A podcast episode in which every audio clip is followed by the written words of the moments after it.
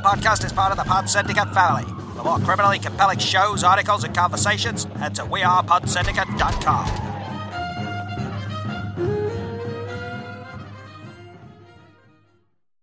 Hello. And welcome to Good afternoon, good morning, good evening, and welcome people to episode 436 of uh, Film Bastards. I am one of your co-hosts, Matt Foster, and as ever, I am joined by Becky Foster, hello everyone. and Ian Loring, hello. yes, Becky's Becky's back. Hi, Becky. Hi.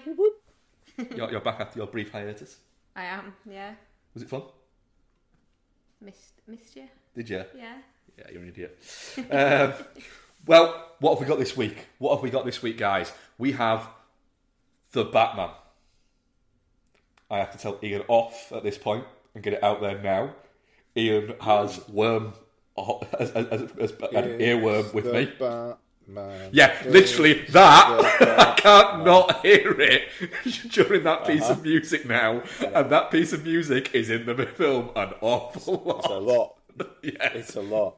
So every time that little cue of music comes up, I just hear Ian in my brain doing that. Is that It's the Batman. It's the Batman. Is that the bit of music that sounds like the Star Wars music that's in the car chase, or is that different music? I think it's part of the same piece, Uh-huh. but not that specific bit. Yeah. So yeah, so we have the Batman. Um, we don't have. Uh, it was Flesh we were going to cover, wasn't it? Fe- Fuck, what is that film called? Fresh. Yeah. Fresh. That's it. Not Did Flesh. you just say Fresh. fresh. or flesh? I said Flesh. You did say flesh. Yeah. Uh, Right. we- We're going to cover Fresh. Um, Or flesh? or flesh. Um, but then, literally, like a day before it was supposed to come out on um, Prime over here, or Disney Plus, is it? Disney. Plus. Yeah. yeah, Um, it literally it got bumped back by two weeks. Oh. yeah, yeah, it was weird. It came out in the US, but not over here. It just got punted. It was very odd. yeah. It, it really is a bit a bit weird. Um, so yeah, so we didn't cover that. We just covered the Batman. Um, do you know what else we did cover as well? We covered the final film in our Men Doing Their Job Really Fucking Well over at our Patreon, two dollars a month, people.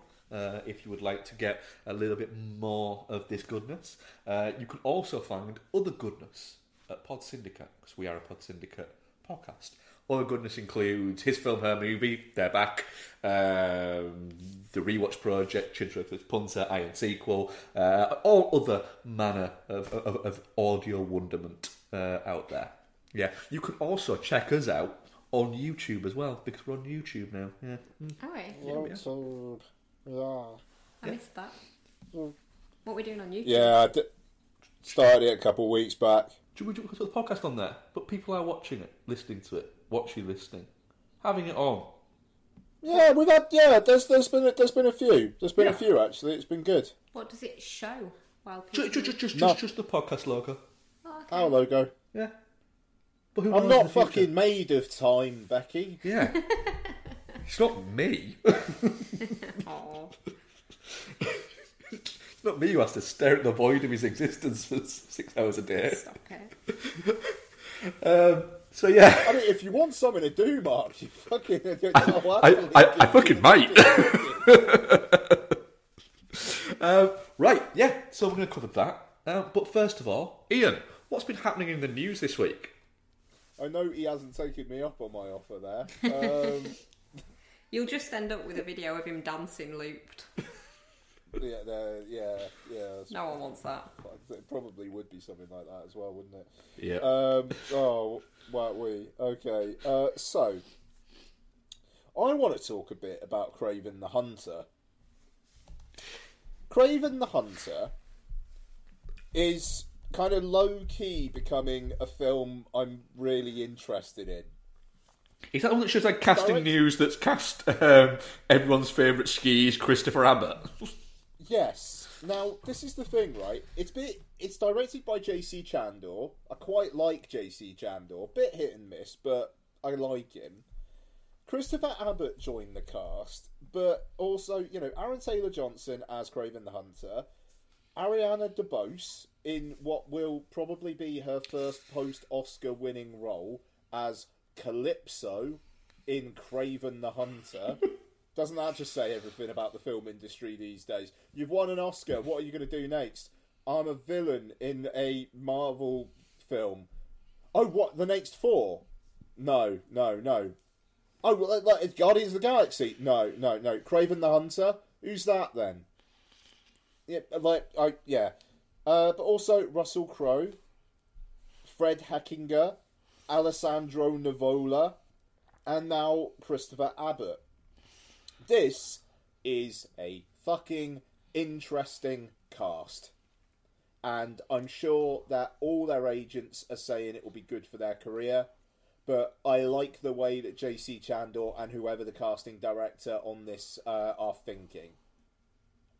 It comes out January next year, apparently, and I will be more than happy to watch a film directed by that man with that cast on the big screen in amongst all the other Oscar season stuff next January. Yep. I am Ian Loring, and I am looking forward to Kraven the Hunter. Yeah, I'm, I'm very much on board. I, I, I didn't know it was um, Chandler doing that. And that's, that's Hell made me yeah. very interested. Yep. Who knows how it's going to link to the general Sony, uh, the uh, uh, Marvel Cinematic Uni- Universe or Spunk, Spunk, Spunk, Spumunk, as as the acronym uh, popularly is known as uh, by me. Um, Are we coining that? uh, Spumunk. Spunk. That's what it is. It is the Spumuk. Uh, so yeah, I am looking forward to Kraven Hunter. Damn it, nobody else is apart from Mark. Yep, I'm, I, I, I'm, down with that. Very much down with that. Um, also, a headline I just wrote. Uh, wrote, Re- read. What the fuck? I've been doing a lot of overtime of late. I'm like the diametric opposite of Mark at the moment, where Mark's staring into the void and I'm just getting spreadsheet blindness, um, and I can't talk properly. Black Panther director Ryan Coogler briefly detained by Atlanta police after being mistaken for bank robber. Fucking hell. Fuck. Oh, God. You just you, you, you the thing is, right now you can picture the guys who arrested him, can't you? And I guarantee you, they all look. If you if we were to all draw the guys that they look like, they'd all come out exactly the same. Well, mine wouldn't. Mine would be stickmen because I can't draw for shit. but but yeah, we all know who the guys are, don't we? oh fucking hell! Oh dear. Um. So yeah. Um. So the Oscar stuff, what I think we spoke about last week, looks like looks like even Steven Spielberg calling them out and saying this is bullshit wasn't enough. Yep. Um, so you're not even going to have the main nominees and whatnot there for the first eight awards. Um, think that's really fucking sad. Yeah, it, it, it's Uh, it it is another thing of the academy just not fucking just not knowing their own identity mm. and desperately trying to be the MTV Movie Awards, Music Awards. Mm. Yeah. You know, No. I would go even further and say it, that they're they're treading closer to the Smash Hits Poll Winners Party. I used to love the Smash Hits Poll Winners Party, mind. One of my one of my I I have one vivid mem- well, two vivid memories of, of, of the Smash Hits Bonus Party. One when Will Smith hosted it one year. yeah, he did. Nice. He- Will Smith hosted it one year, and the climax to what is it was him performing "Boom Shake the Room" with Jazzy Jeff at the end of it. Fuck yeah. Um, I mean, that is a that is a it was it, it was it was pretty impressive, not gonna lie. And the other bit was the other one is when fucking Radiohead played it and played "My Iron Lung." Right at the fucking hell. All this pop and then Radiohead just come out and did "My Iron Lung." Interesting. Yeah. Oh, I really hope that's on YouTube somewhere. What's the search for? Pro- Yeah. Probably is. Um, yeah. So, so th- that was the news. I think not much else happened. Everything seems to be ticking over. You know, I think everyone was concerned with what was going on with the Batman.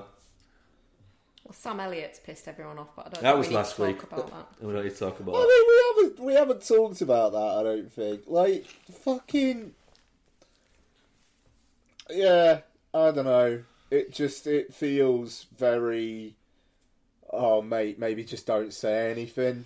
Thing is, I haven't actually listened to the audio of it, and Uh, I've seen plenty of people saying it's been taken wildly out of context for the clickbait articles. but I have to say, I do agree with him. The power of the dog is shit. So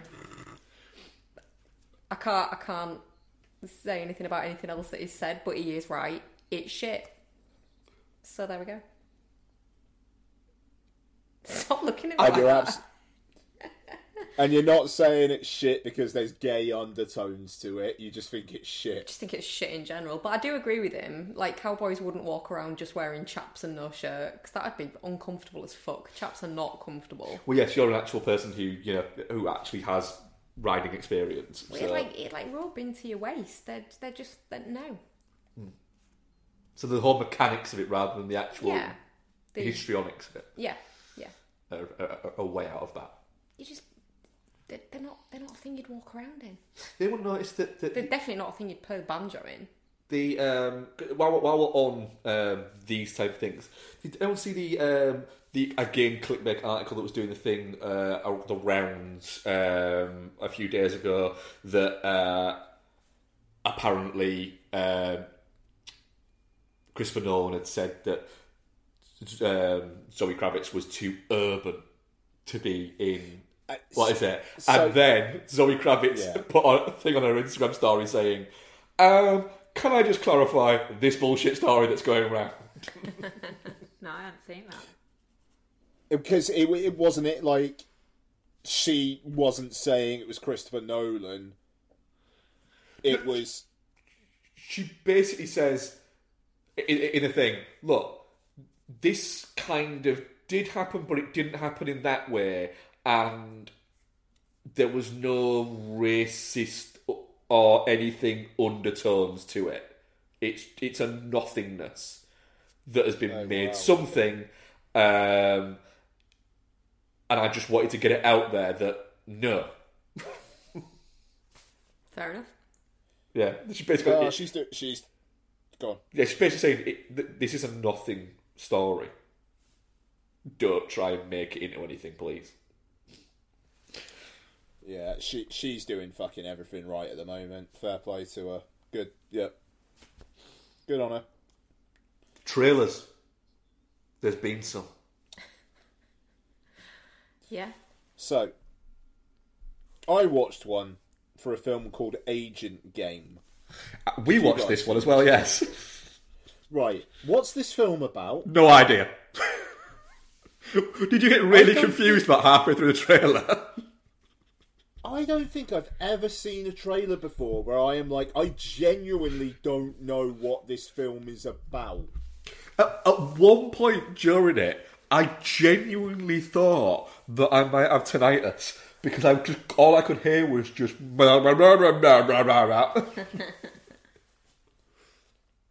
So, like, what is it? They're on a plane. And so someone's trying to kill them? maybe Or, or something? I think they are agents who kidnap people to take them somewhere else to torture them, and then something goes wrong, and I don't know. But it's got Jason Isaacs and Mel Gibson in it. Oh, I like Jason Isaacs. Yeah.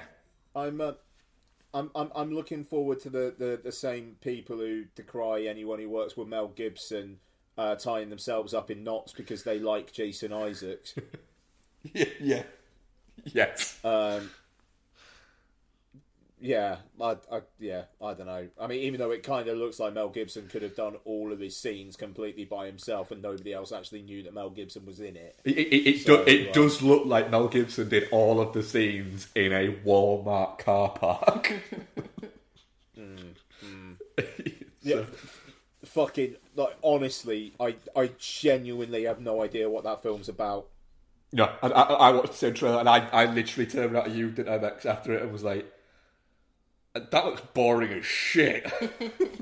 It, but during the COVID times, I reckon it could have been a lead review. yeah, it probably would have like properly, like the fucking like April, May, June period of COVID.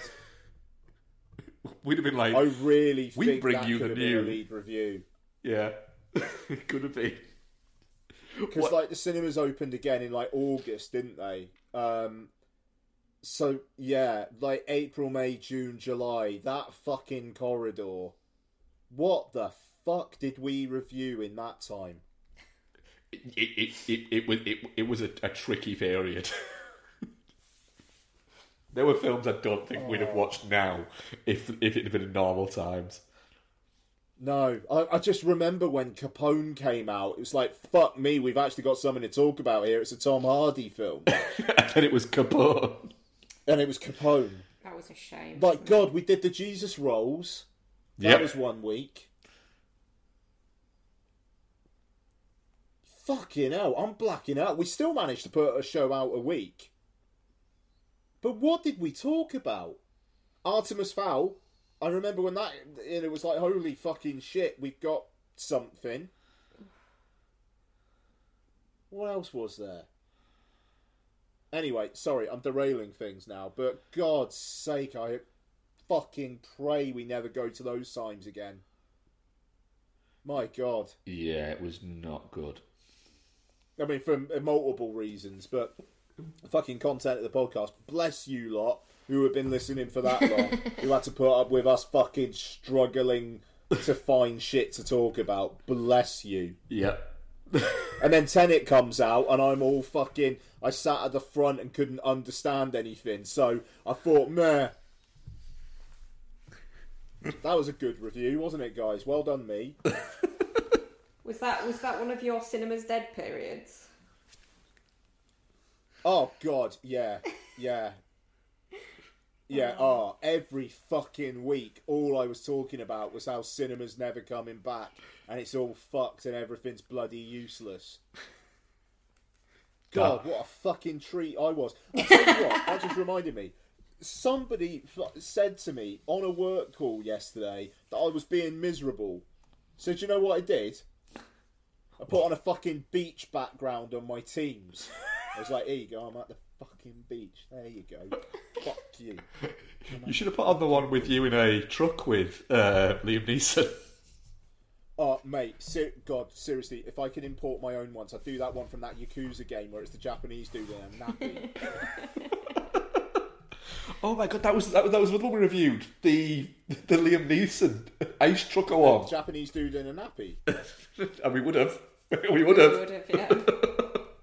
No, no, Liam Neeson, what? On the ice trucking. Yeah. We The reviewed ice that. road. That was a main review. But I mean, at least, at least at that time, though, it was like they like studios had sold enough of their stuff to streaming because that was the second lockdown. Yeah. the first one was like where they were just pushing everything, so nothing was coming out on anything. no, we, yeah, we, we must have done some really fucking ropey shit in that point.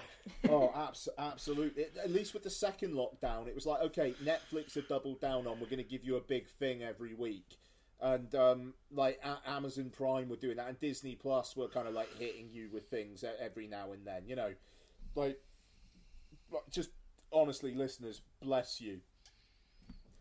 What a miserable cunt I was then. I sound like a miserable cunt now, and I'm not. I'm very happy.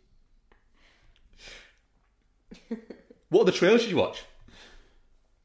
The unbearable weight of massive talent. Tell you what, first trailer, the Red Band. all right. Yeah. Second trailer, I'm fucking down for this. My boy, my boy Paul, my boy, boy Bart. I've already said to them, right, gents, we are going to go and have some drinks, get pissed, bring some beers in, and we're going to watch the unbearable weight of massive talent. Yeah. Let's go. That's going to be that fr- Friday, the 22nd of April. I'm going to be fucking annihilated watching that, and I'm going to have a ball. This it looks really fun. It does look incredibly fun. Yeah. It, it, it just it looks like It looks like Nick Cage just essentially sending himself up, but not in a oh god no, what's happened, Nick kind of way. In a this feels Nick Cagey, and I like it. The the great bit where he's like, "Is that supposed to be me?" It's grotesque. Yeah. I'll give you twenty thousand dollars for it. Oh, it almost feels like like- that's something that has happened to Nick Cage. I, ju- I just just- love I- what Nick Cage is doing now. It's like, yep, Nick Cage, yep, I'll watch it. yep. Fucking right, and it, like him and Pascal, I'm really looking forward to the, the relationship that they have. Like the bit at the end where it's like, "I don't want to shoot you. I love you. I love you too." Like, yeah, okay, great. Let's let's fuck. Let's go. Yes, please. I think because this trailer makes it look like they actually become friends. Yeah. Whereas the 1st one made it look like it was he gets there and straight away he gets like charged with helping out the um, what's it? Yeah. Yeah, I'm very very excited for this. Uh, few more. Sure. Yeah, so the bubble. Anyone watch this? Little, Yeah. little bit worried about how pleased it's going to be with itself. Yeah. I'll give it a go. I'm glad you said that. Uh, You're really looking forward to it, either. I think it looks like really good fun. Like the the the kind of stir craziness of like when we had to live in bubbles or when we were on lockdown and stuck at home and stuff like that. I think it that's where it's going with it, isn't it? Obviously, so I, I just think it'd be quite good fun. the the thing is, I am the idea of it. I'm already like, I don't know, go away. Uh, however, the bit that is making me kind of go, all right, this might be fun, is um, is is David Duchovny going, stop being Benedict Cumberbatch to that guy? Yeah. Is So, I- is, I- fun. I really, really hope it just plays up David Duchovny's like Botox face, not being able to do anything but form very simple words. like, I, I- honestly, I think they might. I think he might be have uh, taking the piss out of himself here, and he needs like that's what we need out of David Duchovny. We need him to go. Yeah, I look a little bit fucking silly, but I'm charming. Yeah. I need him to play that. Yeah, I, I'm I'm a little bit worried that the bubble, like I think, like Ian said, it's going to be a little bit too pleased with itself. Uh, it, it just I'm, the runtime worries me as well. Oh, how long is it? Already goes long, and no, I don't know, but Apatow with Netflix going, yeah, do what you want, mate. It can be four hours long for all we care. That that film has got to be under hundred minutes. But yeah, Apatow has a habit of if the oh god, if the runtime that's currently listed on IMDb is correct, I'm a little bit worried. There isn't one, is there? Go oh, on. two hours six. Two hours six. Okay. All right. I mean, that's not as bad as it could have been. I'll tell you what, though, that week is going to be a good week for the show. Got Sonic 2, we got The Bubble, and we got Dr. Michael Morbius, baby. Fucking hell. You know, all in the same week. Yep. We're back. That, that- Yes, that- that is actually films are back. yeah, that is actually three films I'm alright with watching in a week. Um, couple more, I think we've got. Um, first full trailer for Deep Water. Looks really fucking good. This actually. I'm up for it. Yeah. Yeah.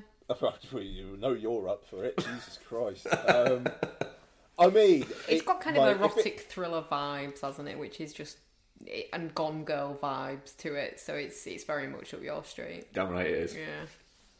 It's just it's two and a half hours. Man. Yeah. Going. Look how I'm coming on to all these guys. You're annoyed, but it turns you on, doesn't it? Ben Affleck just going. Yeah, it does. Yeah, yeah, it does. For two and a half. Can I point out it's actually not two and a half hours long? on, then. It's not two and a half hours. Sorry. It's not two and a half hours. How long is it? It's a, it's just under two hours. I mean, right, it's like straight up, like it's. I don't think we've got time for it, but this is out church's weekend. Well, Nate's weekend. You know, we could watch this at Knowles. I think we might be better served watching it not watching it when we've all had a drink at churches. Yeah, no, that's true. That's true. Um, Oh, such a shame though. Like, I just like the thing. It like it'd be laughing at Mark just being like, "Yeah, I'm into this," and me being uncomfortable. It would be quite the experience. the thing, I don't think I would be uncomfortable though, because it's like I'd love to see those two fuck. You know what I mean? It's like and, and I think Ben Affleck wants to see her fuck. It's just not him. Oh god, yeah. I mean, why not?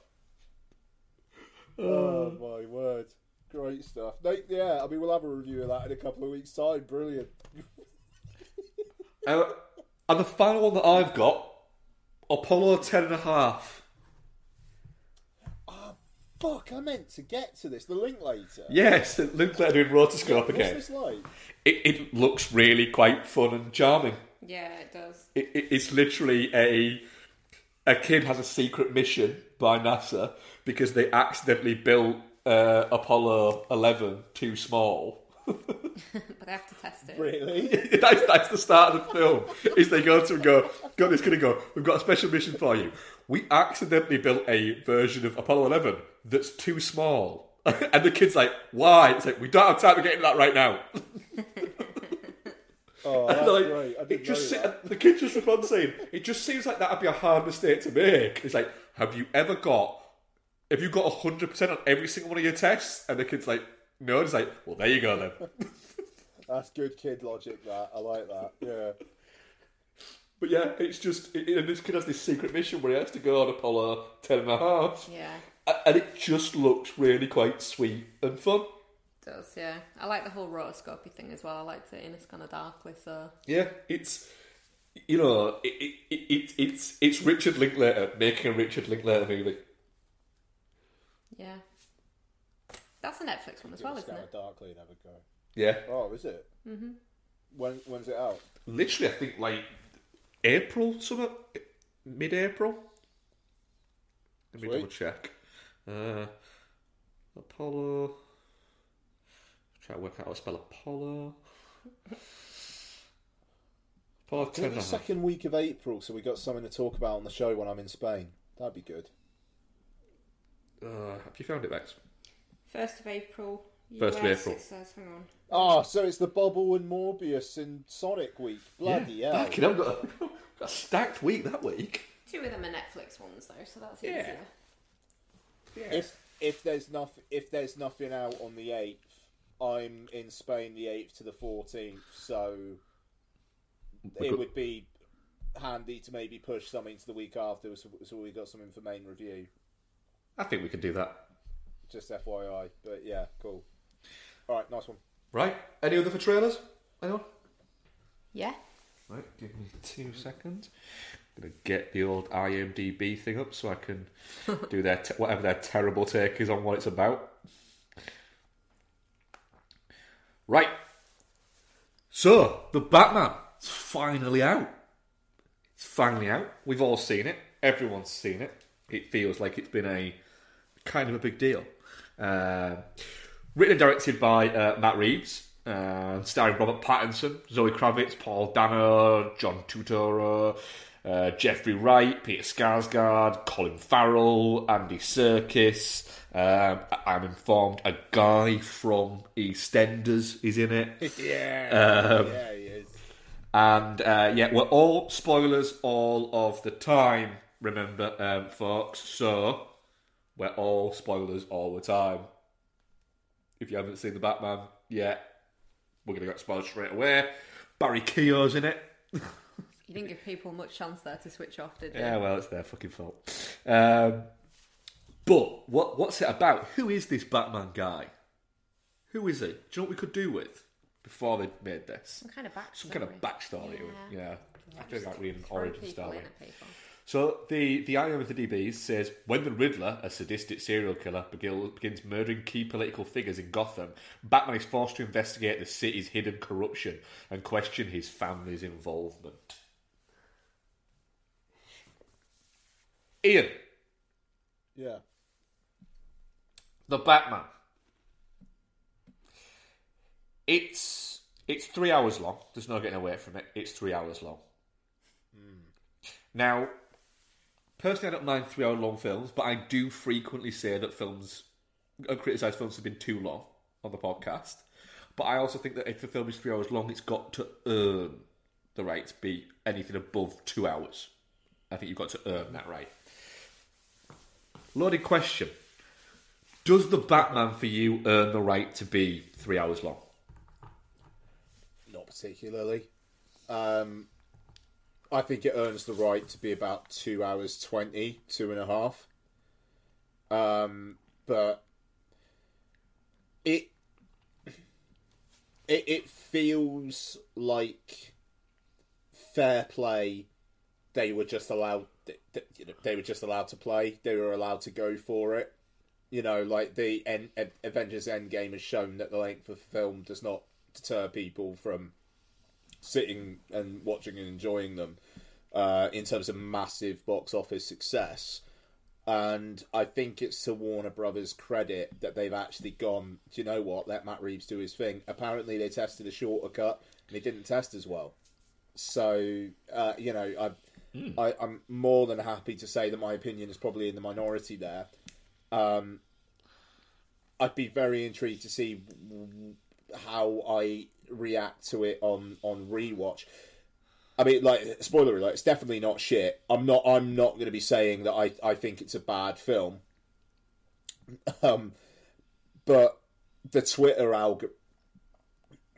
Twitter is designed to provoke reactions out of you. The algorithm isn't necessarily stuff that you actually want to see. It's stuff that's going to jab you in a positive or negative way.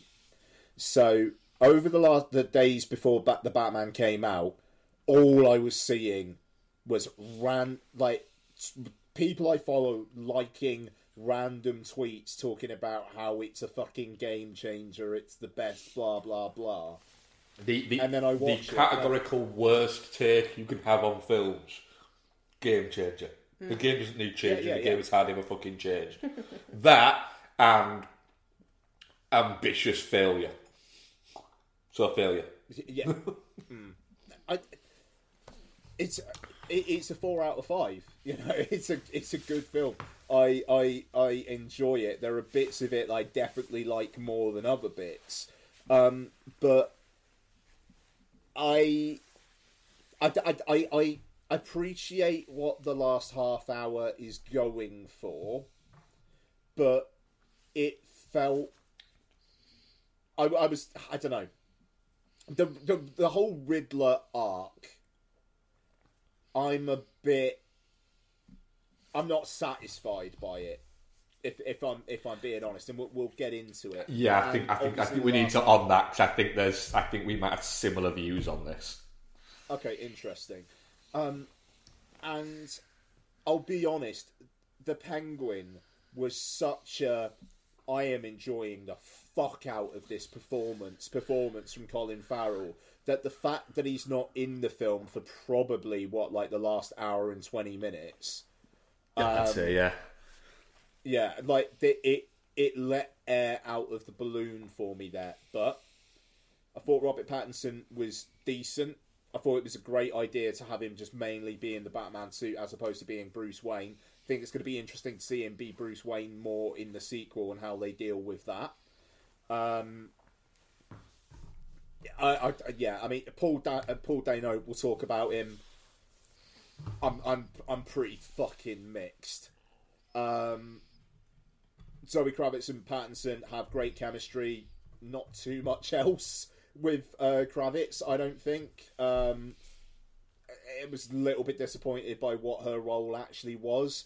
Um, but I, I, I, I, thought it was a great world. I thought it was atmospheric. I thought it was moody as fuck. Um, you know, everybody's been saying it's emo. It is. I don't necessarily think that's a bad thing for this portrayal of, of Bruce Wayne where he is. Um, I kind of feel like I'm wrapping up when we're only just talking about the film, but I, I, I very, I, I like the Batman. I think I'm gonna like everything that comes out of it after more. Bex, approaching the Batman in a different way, going for it as more a mood atmospheric thing rather than a not superhero, but a superhero that's superpower is he's a really rich and he's the world's greatest detective thing. um, how, how, d- is that a good angle for you? Do you prefer it, or do you prefer your Batman with um, nipples and a back card? Do you know what? It's. It, I've seen a lot of people going, "Oh my god, I really like the Batman. Christopher Nolan's films can get to fuck." I I like all of the Batman Batman movies, and they all exist within their own spheres, and they all satisfy different elements of that. The you've got the Adam West ones, which are fun and camp and just of its time. You've got the then the mid-era ones, which are all just a bit daft, including the Tim Burton ones. They're also daft. They're just dark and daft. Um, Yeah. so they're they're all doing that similar thing. Then the Nolan ones are their own thing, and then this is its own thing, and we just don't talk about Batfleck. So it's you know they they have they all Ah, have the, the, the, the, least left popular song from Encanto. Um, I, I, I don't see why there's this kind of thing of like you have to pick a player. I like them all. it, it is. It, it, it's. I even like Nipply Batman with Yeah. Alicia Silverstone. It's it's all it's fine. It, it, it's that thing of yeah, of having to decide. Well, no, this has to be better than this. This therefore this is shit. Yeah. Um, which is a bit like, well, no, they just don't work like that. I think tonally and thematically, this borrows very heavily from the Nolan movies. The there are there are bits in it where they've obviously gone, oh, actually, that's a cool idea. Like the whole, she doesn't have cat ears. She has something that looks like cat. You know, it, makes it look like cat Trying to force it into a, a, a, A more realistic a more place. reality-based Yeah, um, idea, but still having the um, the, the, the nuances that, that take it to not being midnight to being three o'clock on the clock of reality. Yeah, yeah. But like the, you know, there's there's bits in the Nolan trilogy where Batman's a bit not sorry, Bruce Wayne is a bit angsty. This takes that and takes it a bit further. It, it, it's hmm. kind of there's a progression there. The the earlier Batmen are very much in a world outside of reality. Nolan's is slightly closer to reality, but then you've still got people like Ra's al Ghul, which are not realistic people. And then in this, you've just got the fucking mob, and it's much closer to reality. So it's it's just going that way. Well, uh, Future that's- Batman will just be sort of sat fucking gaming in his house and just occasionally put on a balaclava and go out and kick the shit out of someone. Possibly. That- that's the, the thing. That it's the thing that I, I, I quite I, I quite like about it is that there's always been this idea that, that Gotham is um, New York. is New York. It, it's kind of based on that. Yeah. I like the idea that this takes it and goes, what if Gotham was more like Chicago? That was quite Well, you could cool. watch The Dark Knight. Pardon? You can watch The Dark Knight. Well, yeah, there is that, that, that element to it, and, and there is certainly that um, pulling out. But the the opening, there's a lot of um, it, it, it. There's a towards the opening, and then I think towards the end, there's a a distinct Alan Moore-iness to it. Um, Alan Moore who didn't, you know, who, who did do Batman um, books, but but not not that many uh, for that. I think more that he's not as directly associated in, for, for people who aren't comic book nerds with being a Batman writer, but he did write one of the definitive Batmans. We've got a freaking poster of it up in our what is it? the Killing Joke. Yeah. Um, but then it's also got a lot of there's a lot of nods to like the Jeph Loeb ones, uh, Batman. So you know, there's a distinct what is it? A long Halloween uh, within the maybe not the story or anything like that, but in the framework of how it's how it's pitched. Um I think there's certainly that that's there, but it is it is a very emo-y um, feeling. uh, Is it you know with having a Nirvana soundtrack um, that, that's kicking on there. Um, I think it's right. Um, you point out there, Ian, is you spend an awful lot of time with uh, Pattinson as Batman, and a very little with him as as Bruce Wayne. And I, we, we mentioned that didn't we? come out in the cinema. We did. I said I was really glad because his hair as Bruce Wayne is heinous. Yeah, she would have had his hair. Bruce Fucking awful. A man that rich, why It's would he have that greasy hair? Uh, the idea was he wanted it to be a little bit Kurt Cobain. Did Kurt Cobain have particularly greasy hair? I mean, he liked his heroin, so I don't think washing his hair was. Wasn't Kurt Cobain's hair just long though? It wasn't Yeah. like awful fucking nineties bangs. Um, Well, curtains, no, was no, I, it? I didn't see what it to, to be Kurt Cobain, to have that idea towards it, but also he still comes from an Ivy League background. Yeah. It, the, the Bruce Wayne hair is shit. And if he cut It is. If he grew it and cut it into that, I feel really fucking sorry for him having to walk around his daily I'm, life. I'm, I'm, I'm, I'm sure Pattinson was alright for those few months. I'm sure he got by. I wonder if he did or whether it was an awful wig. It was his hair. Gross. Um, anyway, He's cut it again now. Look. he has cut it again now, yes. Um, yeah. Um, Sorry, we got a bit off track. um, I will say I agree with Ian. I think it's too long. I think it's half an hour too long. I do think it's too long. I don't think it. It doesn't feel boring at any No, point though. no, I was I wasn't bored, but I did, I did lose not interest. I did think that everything that happens from when um, when the Riddler gets captured to the end was a little bit like hmm. Said to you, didn't I, when we came out, how it. No, actually, while we're still in there, I whispered to you, how is Paul Dano just more scary to look at than the Riddler? yeah. he's, he's a good actor, though. I don't. I'm guessing hmm. he's probably not that creepy in real life. I'd hope not. I, no, I mean, I, I don't know. Apparently, he's a lovely guy in real life. You know, he's got like a kid. He's married to Zoe Kazan. You know, and it's He's got Yeah, such an I- odd like, I think- screen presence, hasn't he? Though he's he's uncomfortable to watch and stuff. Yeah. he he he, he does, but I I don't know. Like I thought his reaction when Batman's like, "No, I'm not with you. This is fucking insane." He's like, "No, no." I, it's just. uh, Ah, yeah. No, I. I, the thing is, I, I think I'm, I'm a lot closer where you are with it, Ian. I, I'm very four out of five, and I'm very happy with four out of five on it. But I do. I want to watch it again because I have a feeling it's either going to go a little bit further down or shoot up again. And I think that Dano, as, a, as an actor, as a character actor, I think he straddles that line sometimes. Where I think I think he's very, very good, but I think even when he's been very, very good, he can have those moments that jump out into him being a little bit. I'm not sure here. I think it just he's great when he's in the Riddler costume and he's menacing. But as soon as you know, like just that sequence, he's not. I don't find him scary. I don't. I, I, I like. I, I, it just. Oh no, I didn't right, mean that bit. that's I meant the bit in the cafe when they when they go to arrest him. He's like properly like fucking hell, like fucking hell creepy in that. I don't even find that though. What's he doing? He's just like fucking asking someone to put a question mark in his coffee.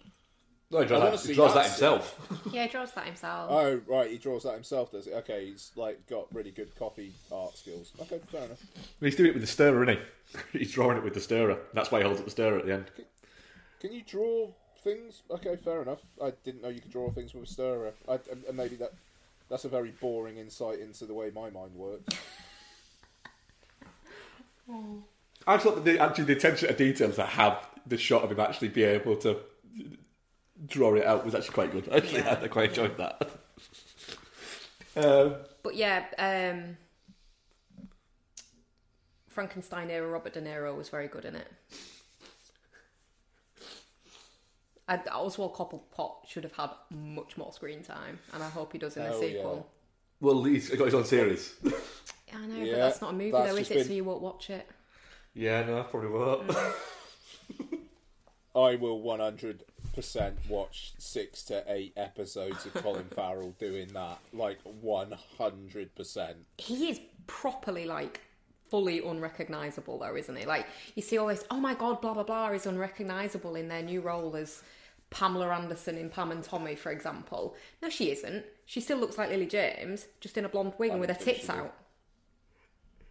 I, I didn't. Think... I always think it's amusing with with these ones, I, like, like the Lena James one. When they did that, it's like, how have they done that? It's like makeup. And a wig and a push-up bra.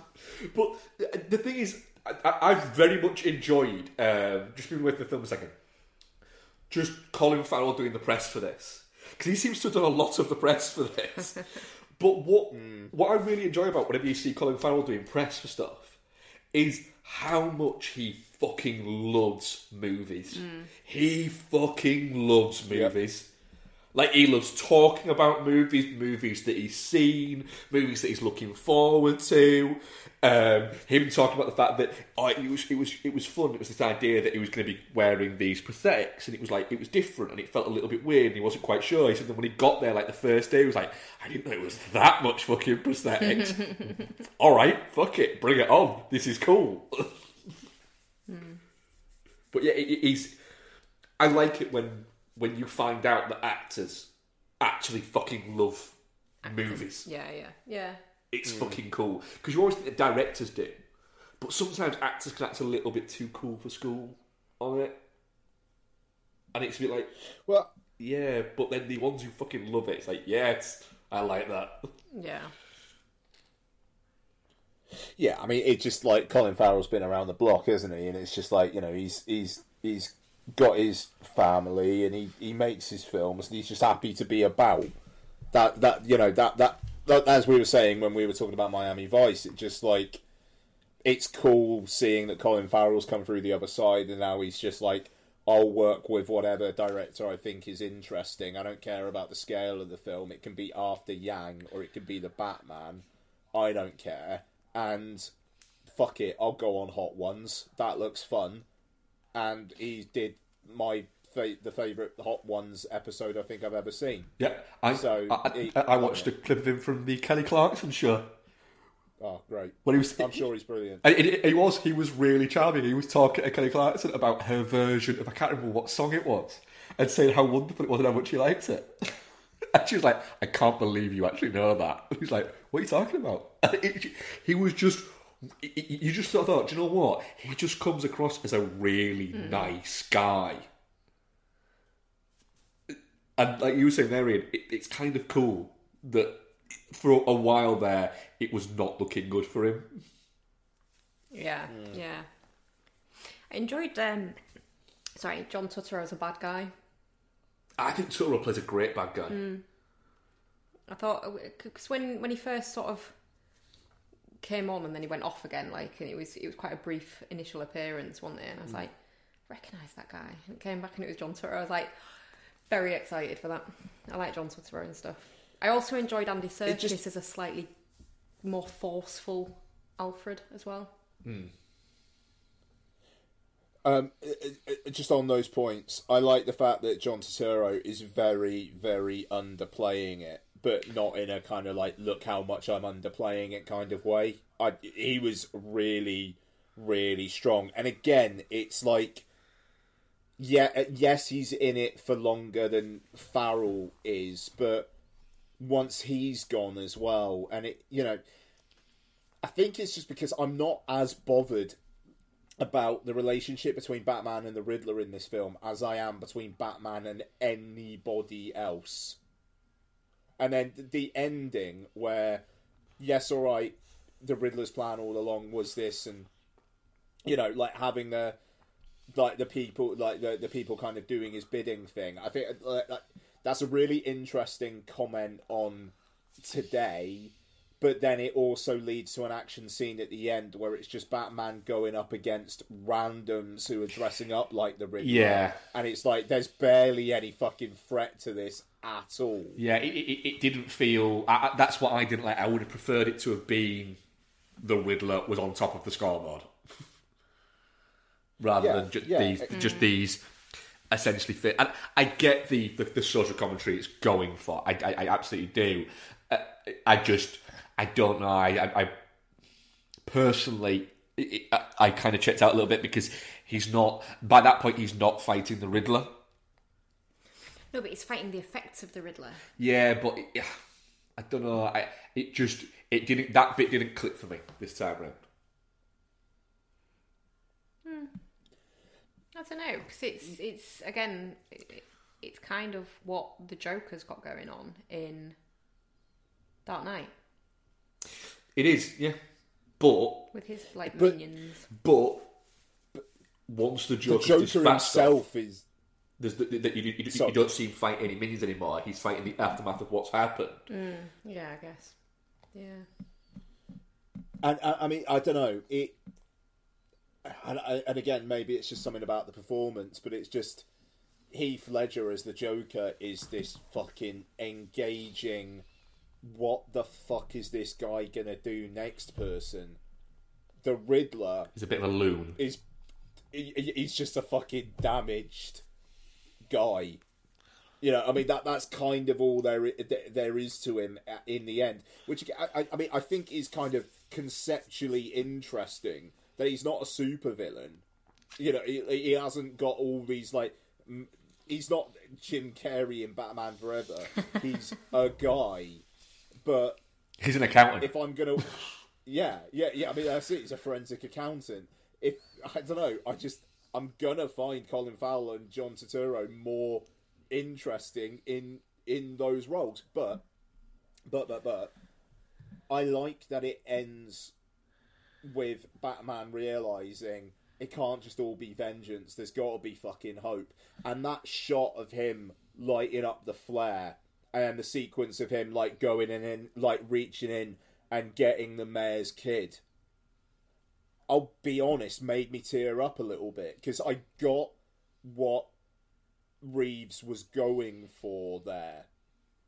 Yeah, and, and like and that the kind of his end speech thematically, I absolutely got it, and that's why I said earlier I'm looking forward to seeing what happens in the future. Because yes, the Penguin spin-off. Apparently, there might be an Arkham Asylum show as well, which I think could be great. that is apparently the plan, yeah. Yeah, yeah. I mean, that sounds very cool. But if the sequel is going to be about Batman actually trying to be a symbol of hope for Gotham, that could, and, you know, and obviously, all right, Siri. The fucking hell, what? Um, sorry, Siri. Um, yeah, yeah. I, I, I think that could be a really interesting direction. And okay, if you're going to be introdu- introducing Barry Keoghan as the Joker again, fine, you know, and like if that's going to be testing uh, Batman's idea of hope, cool. But I'm I'm I'm in I'm invested in what this Bruce Wayne is going to be in the second one.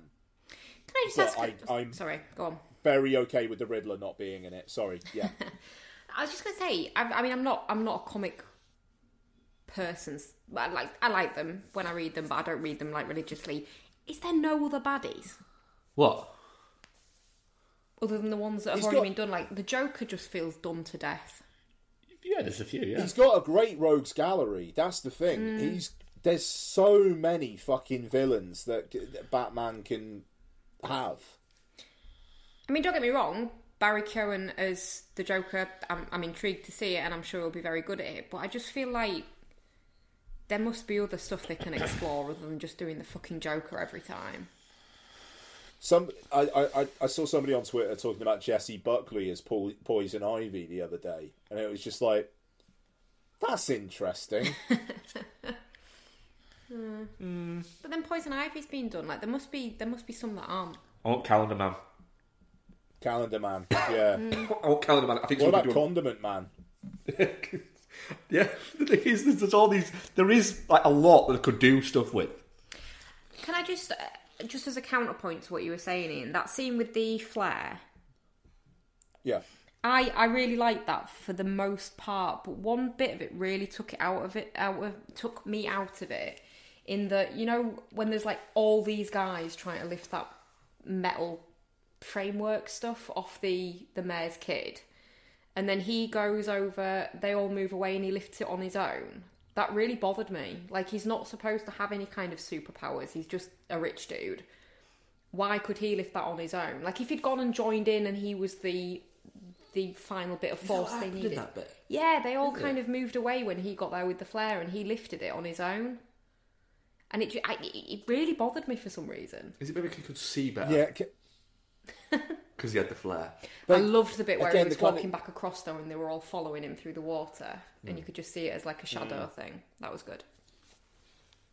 I mean, that's the thing. I mean, like Reeves has got um, got a fucking eye. You know, I mean, like Oh, that's God, yeah. obvious. And the, the the like I say, the world building aspect of it, I think, is fucking incredible. You know, I mean, like the production design in the film is on point, and that the, the car chase, which is really the only action sequence in the entire film, is fucking the the, the locking the camera just at like the side of the car, watching them drive. That's a that's fucking brilliant. That's a very very cool way of shooting that. Um, so I, I, that's that's the, and that's the annoying thing. And I, I I bet Noel is fucking screaming at me about some of this stuff. And you know, the comic book correspondent has retired, so he can he can come back on whenever he wants, but he's just going to have to deal with it for the moment. but it, it, it, it's I'm just I want to like it more, and I've just got a sense, and God knows this sounds antithetical to fucking everything I ever say. But now, having watched this on the cinema screen, I wonder whether being able to watch this at home, nice and comfy, and you know, just like w- with drinks and snacks and whatnot, whether this might actually settle better for me. I, I definitely agree. I think it'd be a better home watch. I really like my cinema, but I, but I like the fact that I have my cinema watch and then I can have a slightly different experience with it at Yeah, home. yeah. Yeah, I just I, I, I wonder whether the because I watched it in IMAX and just like the massive screen and the sound and whatnot, whe- whether what this film was actually trying to do, e- even w- watching it on a normal cinema screen as opposed to IMAX, might actually work better for this particular film. Well, I, I, I can say that 'cause we saw it on We did see it on super screen. we saw it on super screen, and I think if I go watch it again, it'll be uh, on the standard screen.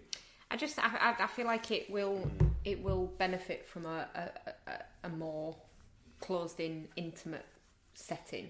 Yes, Yeah, okay, I, I, I, Yeah. I can see that. But you can take in a little bit more of it. Yeah, yeah, I th- yeah, I think so. Um, I d- yeah, I don't know. It's weird. It doesn't feel.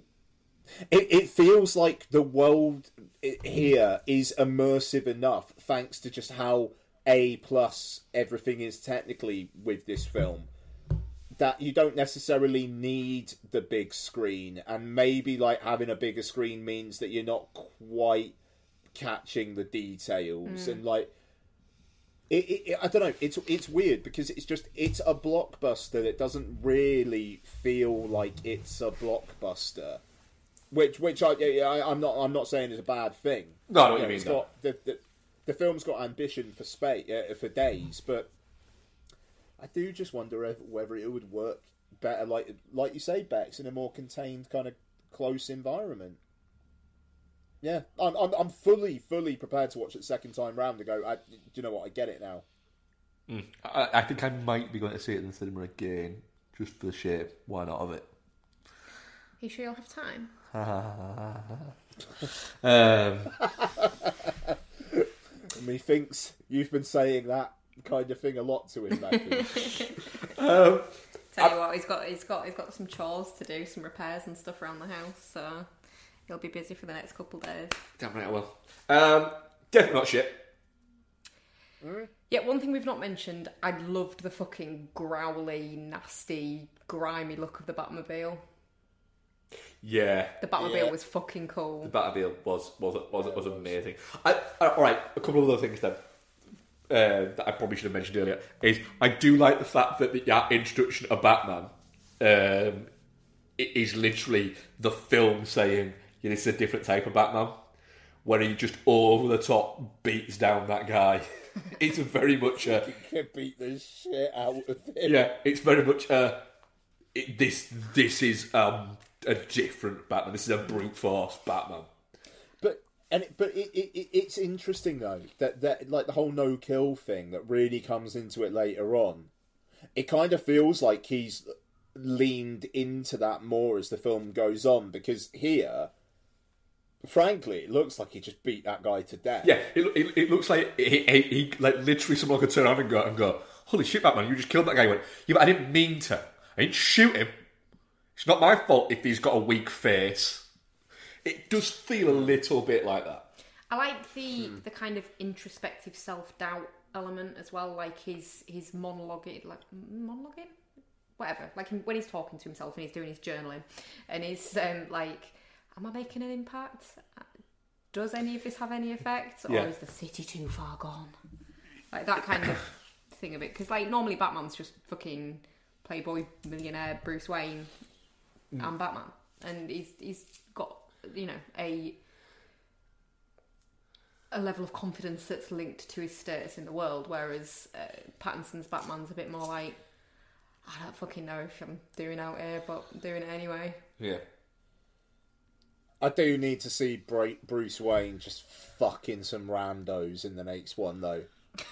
Like we haven't had a Batman who fucks. Well, Christian Bale does in The Dark Knight Rises, but it's it's the Nolan version of sex, where it's very, very, very serious. Yeah, you want casual sex Batman. You just want messy sex. I Batman. just, I, like, yeah, I mean, Pattinson and Kravitz, like, really should have just gone for it at least once. Because, like, the, the one time Zoe Kravitz kisses him, it's like she's kissing a fucking mannequin. Hmm. He's just so, he's, But he's they've got, got too much emotional like- shit going on. He does, but, you know, I, I don't know. He's a virile young man. Go fuck some girls. I mean, I, I, I, I would say I, I think it'd be very hard to not have sexual chemistry with Zoe Kravitz. I think I think Zoe Kravitz could just yeah with a doll. Yeah, I, I, I, I think if Zoe Kravitz was stood just next to a lamppost, she'd be like, that fucking lamppost definitely wants to fuck.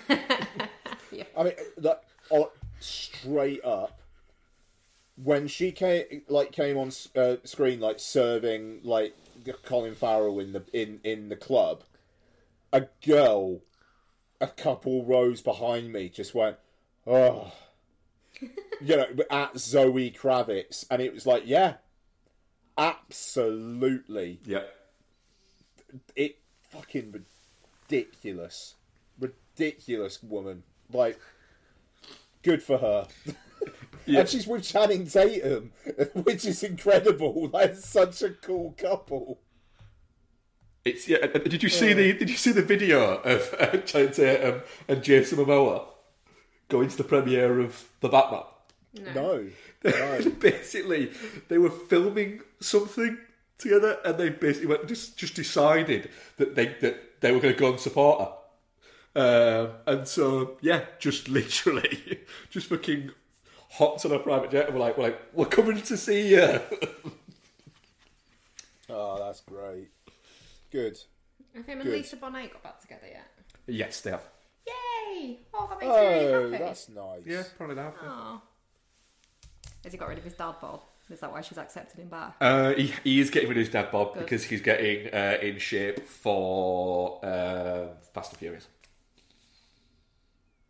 Oh, that makes me really happy. Can you imagine though? Can you imagine looking like Zoe Kravitz looks, and then looking at pictures of your mum when she was younger and going, "Fuck's sake, I'm this hot and I'm still not as hot as my mum." that must be really disappointing. Uh, well, we're all definitely not shit. Yeah. Should we do some what, some what we've been watching? That's- A little bit, a little bit of breaking news. It's comic book related. Um, Black Adam has been pushed back. Not not COVID-y stuff. Apparently, this is all just production delays. Uh, Is that because they July haven't actually made any of it yet? Well, to July 29th to October 21st. The DC League of Super Pets will be taking Black Adam's spot.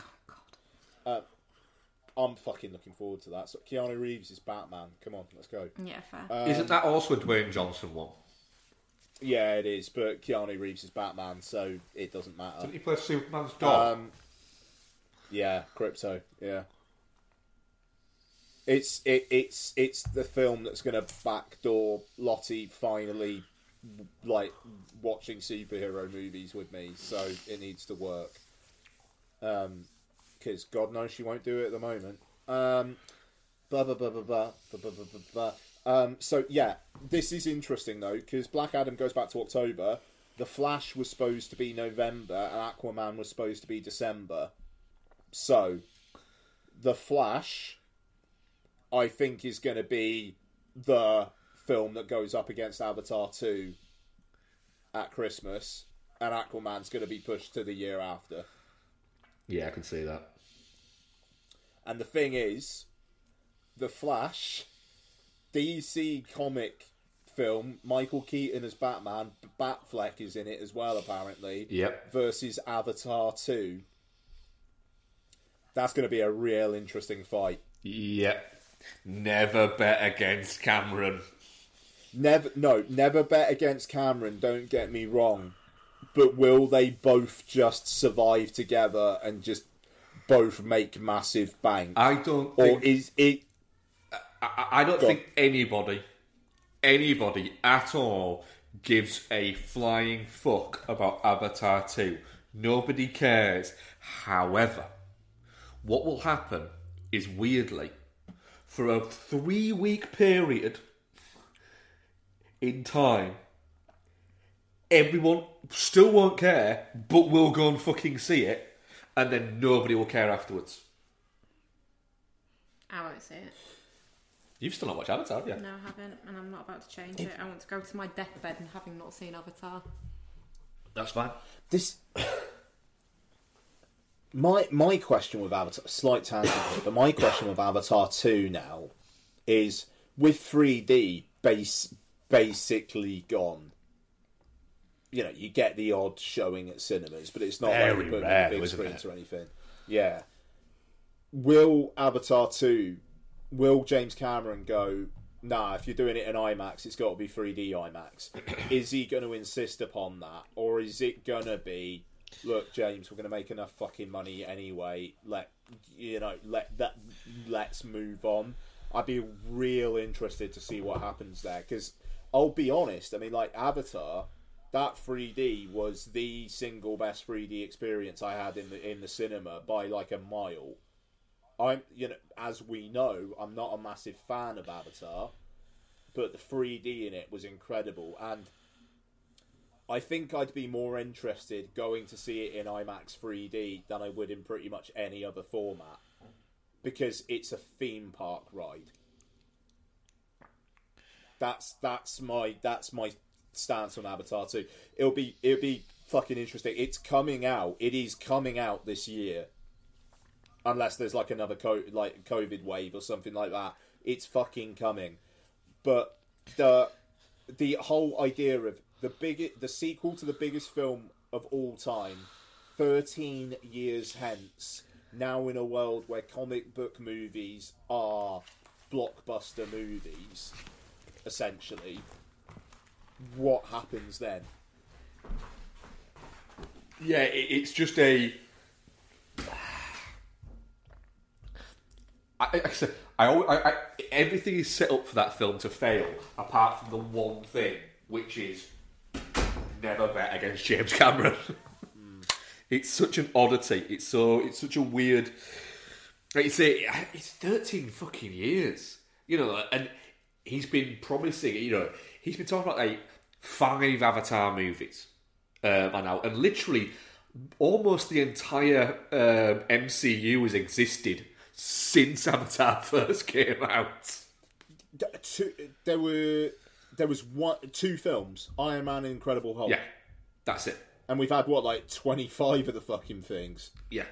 It, it, it's It- it, it's so odd, and like I say, the yeah. I mean, at one point there wasn't the talk about the fact Avatar would be in 3D, but it wouldn't be with glasses. That's the kind of fucking innovation that Cameron needs to be doing. It is, but well, we'll we'll, we'll, we'll wait and see. We'll see. Yeah. But yeah, I, I the thing is though, by December, I might be a full fucking Pandora head. I'm going to fucking uh, Florida for two weeks in September. Of course, you are, yeah. Yeah, man. And since the last time I went to fucking uh, Florida was 2009, they didn't have an Avatar world at Disney then. They fucking do now. So I'm going to be doing all that fucking nav- uh, Avatar shit. I might be fully let's fucking go. Who knows? Who knows? You know, oh, can't wait.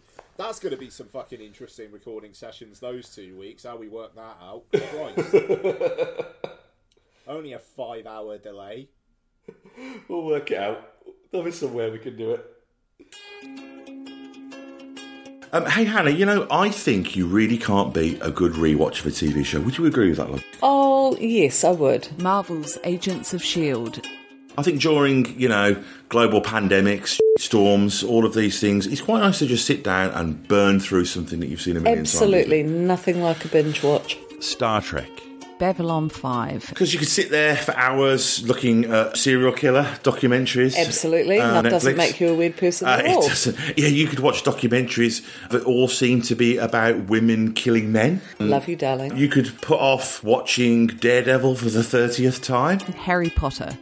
But really, you can't be immersing yourself in the warm jumper of a rewatch of a show or a, a franchise. beloved franchise. beloved franchise. Lord of the Rings. Twin Peaks. From VHS compilations recorded off television with the ad breaks, cut out of course, to DVD box sets of Sex in the City and I don't know, Smallville.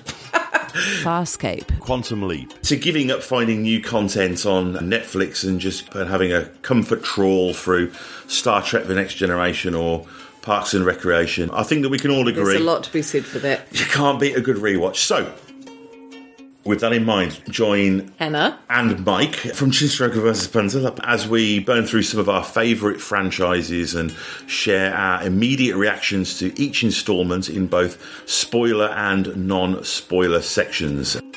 To do that, do a search for the Rewatch Project with Hannah and Mike on Apple Podcasts, Spotify, or whichever your favourite podcast provider may be, or go directly to anchor.fm forward slash rewatch project. We are proud members of the Pod Syndicate family of podcasts.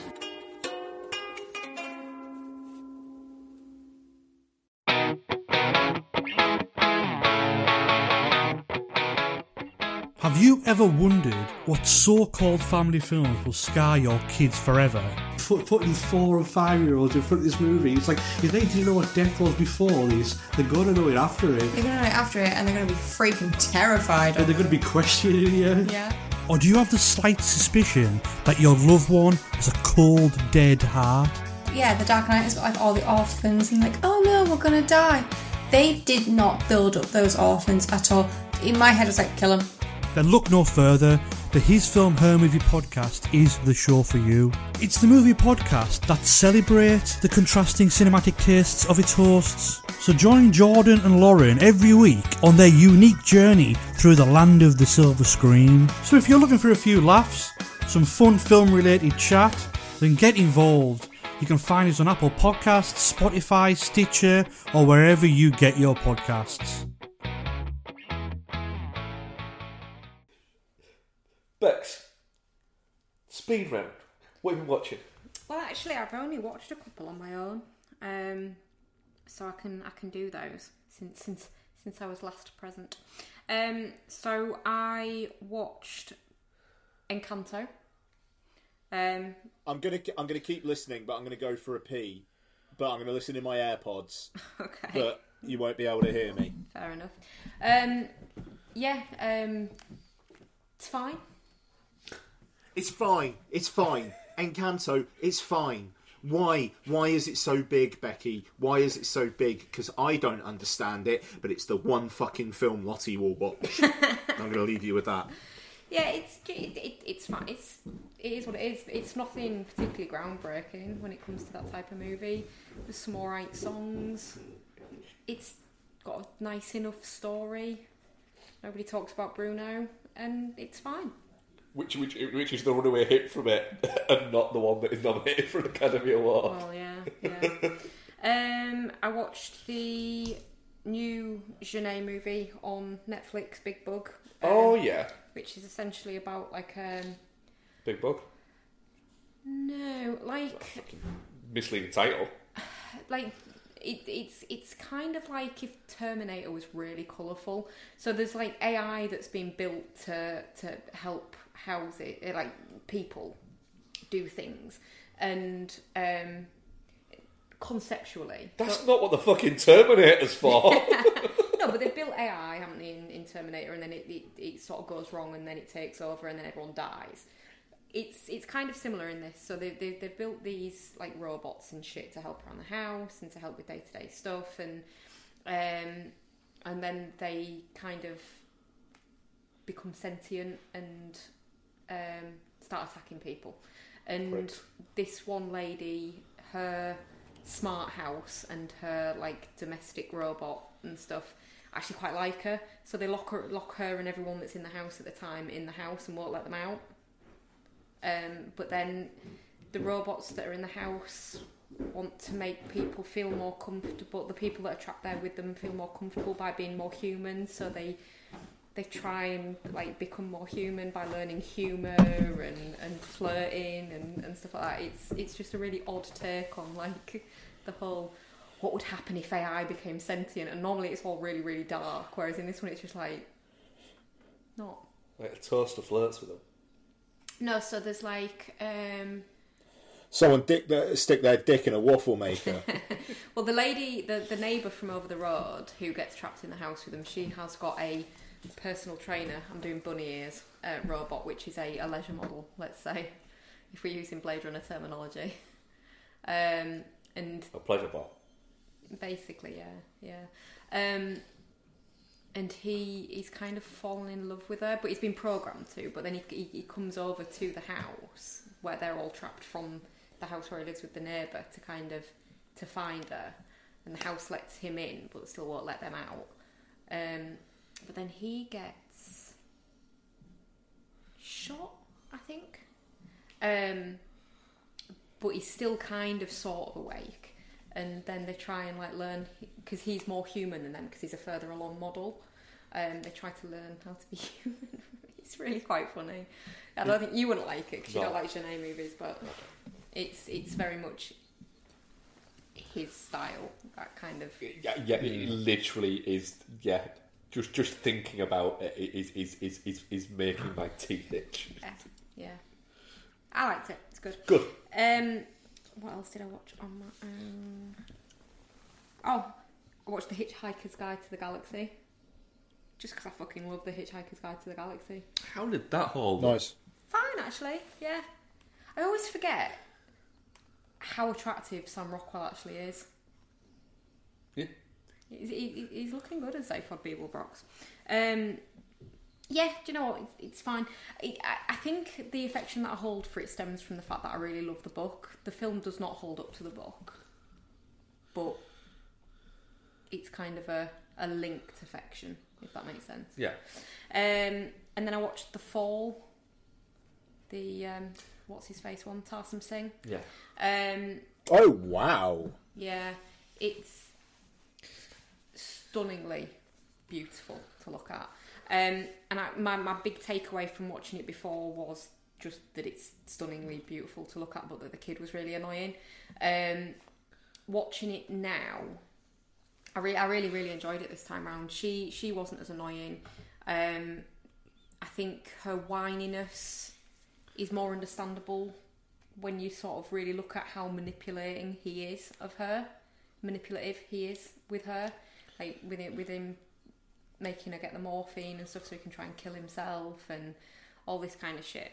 But the the way that um so that the fantasy story that he's telling her, which makes up the main chunk of the the visual of the film, is is is a really interesting story in itself. The story of him in hospital telling her the story is interesting. The two of them linked. The bits where he's telling the story and then like the character that's talking at the time will say like, "Right, you need to go to bed now," and it's like, "What? Oh, okay, that's him saying it." Um, really kind of links the narration of the story to the to what you're watching. It it just it's it's it's really really fucking good. Really enjoyed it on rewatch. Good. That's me. That, that, that's everything I've watched on my own since I last spoke to you all. Cool. Do you want to do your what you've been what you've been watching, Ian, and then we'll do the I'll do We'll do hours that we watched together this week, and I'll do mine. excuse me, mine. I watched on my own. Only one. Excuse me.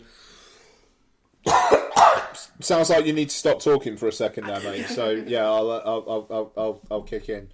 Um, I'm just going to turn down my mic. I'm just look I just looked at my sound waves for the first time in a while, and holy fucking shit, am I popping? So sorry, listeners. Um, so yeah, uh, I watched on Disney Plus or Star. Uh, no Exit, uh, which is a new uh, 20th Century Studios uh, film that's gone straight to Disney Plus. Um, so this is directed by uh, Damien Power, who I can't say I'm familiar with. Um, yeah, no, I can't say I am. Um,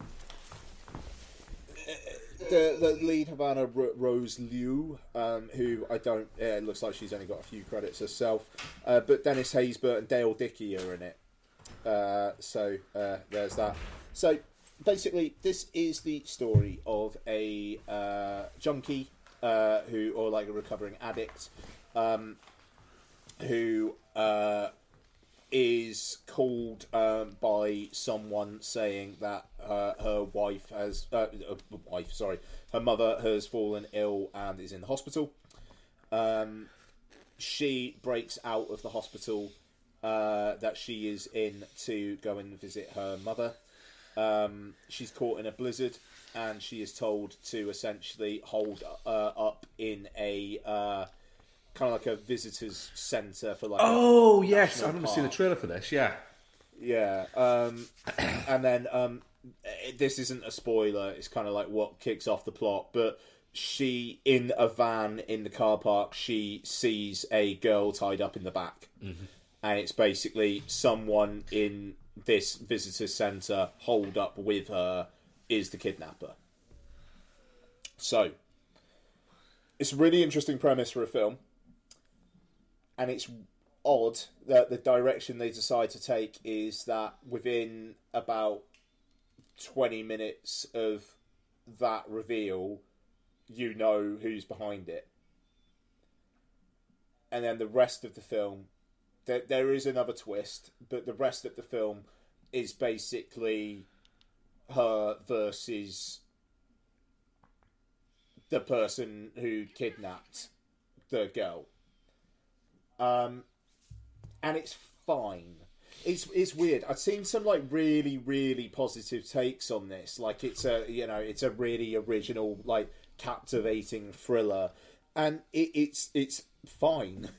You know, but I mean I think it, it's very very three out of five to me, and it feels like one where it's like I would have actually been surprised if 20th Century released it in cinemas. It's not one where I'm like, that, that it's a shame that this one's been dumped on Disney Plus.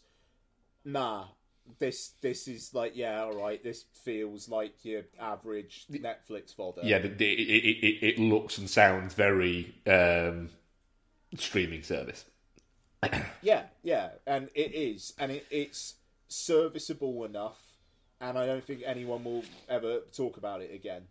But do you know what? I logged, I, I logged on to Disney Plus, and it was very, very prominent. I think Disney Plus are doing a very good job in saying here is what is new, and we think you would be interested in. Like Netflix, it's like you have to fucking or, or uh, it it all depends on whether the algorithm just picks up on you being interested in it. Amazon Prime, it's like good luck. You've got to fucking solve my riddles free to be able to find something. Um, Disney Plus, it is. We're not just chucking stuff at you. We're going to have one or two big things a week, and they are going to be prominent. Cool. That that feels like the way to go. Yeah, Disney Plus actually want you to watch this shit. Yeah, yeah, quite. Um, I really, really like Disney Plus. I really fucking like it. It's a, it feels like Apple TV Plus. It feels more premium. Yeah, I get what you mean. Yeah, I agree. So yeah, um, earlier that day, which probably didn't help my opinion on No Exit, I rewatched the Spielberg West Side Story, um, and watching that on Disney Plus and being like, "This looks like a fucking film," and then watching No Exit, which has the kind of same kind of t like prestige TV look to it that every fucking thing on a streaming service does these days. It was night and day, and it's like Donna came in at one point, and she was like, "Oh, what are you watching?" It's like, "Oh, it's the new West Side Story," and she was like, "This looks really good," and you know, and it's because we've become so fucking used now to watching stuff on streaming that just looks the same. Yeah, that has that Um, cutout and- and thing. Yeah, Yeah. Uh, it's like, and here is West Side Story, where, and I, I know you guys are not as as high on it as me, but just, and I, you know, I, I've already talked extensively about it, but Spielberg's created a fucking world there. You know, like that is a time and a place that he has created, and and and his team. You know, not obviously not just Spielberg. Um, and it don't I don't know. It feels like we are kind uh, that that is starting to be lost, and it it just it was interesting that Donna was like, "This looks great," and it's not necessarily that it's like 4K Dolby Vision and whatnot. It just it's the production design, it's the cinematography, you know, it's the direction. Um, you know, uh, on Twitter a couple weeks back, there were people like going off on the uh, that like one take of them going into the uh, the gym, and the, like the one take shot uh, shot of everybody dancing and whatnot, and it just kind of feels like yeah, that is special now. It doesn't necessarily feel like that shot would have been special twenty years ago, but it is now. Um, and I, I, I think that's sad. Uh, cinema's dead. No, it's not.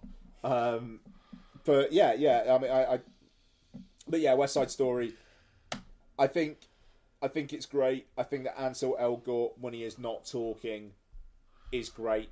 When he's talking, he's real bad. His reaction to Anita, uh, uh, no, no, fucking uh, Doc's wife. Sorry, I've forgotten her name. Saying that. Um, fucking hell, Maria is dead, and the look on his face and the way he kind of staggers back. Jesus fucking Christ, does that take me out of that film? it is an awful reaction that I can't help but think Spielberg just like tried 30 takes and was just like, Jesus fucking Christ, we'll just have to take the right one. Uh, the best one. You know, um, like, is this the best I've got? Yes. Fuck. yeah, yeah, yeah. But we've been doing this all day, so we're just gonna have to leave it. Um, also, I, I will just say, the America scene. I'm sorry, guys, it slaps. All right, it's not the, it's not the original. I know it's not, but it's fucking great. There we go. West Side Story. Um, and my last one is Mad Max Fury Road. So, I was going to watch all the Mad Maxes, and then I just thought to myself, yeah, but I really just want to watch Fury Road. So I watched Fury Road. And again, this is a film that, kind of, uh, like I was saying with West Side Story,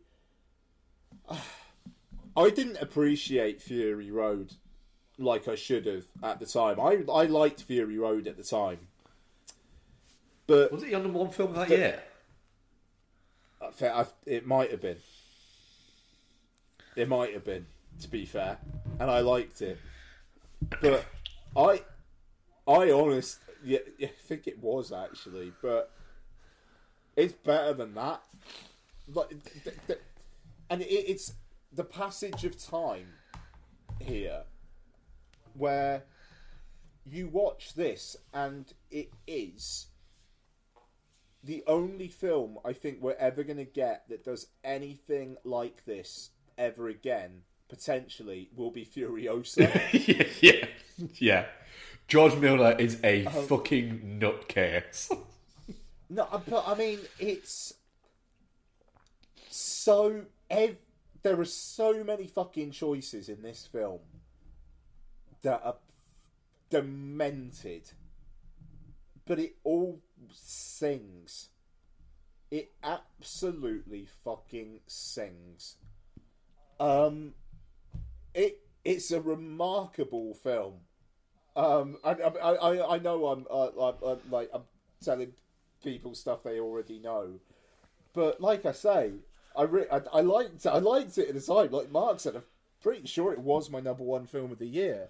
But watching it now, when you've got films that you know, uh, the- I, I, I like my MCU films, you know, and I, I, I, I get emotional with them, and I think they have good, di- like, directorial vision at times.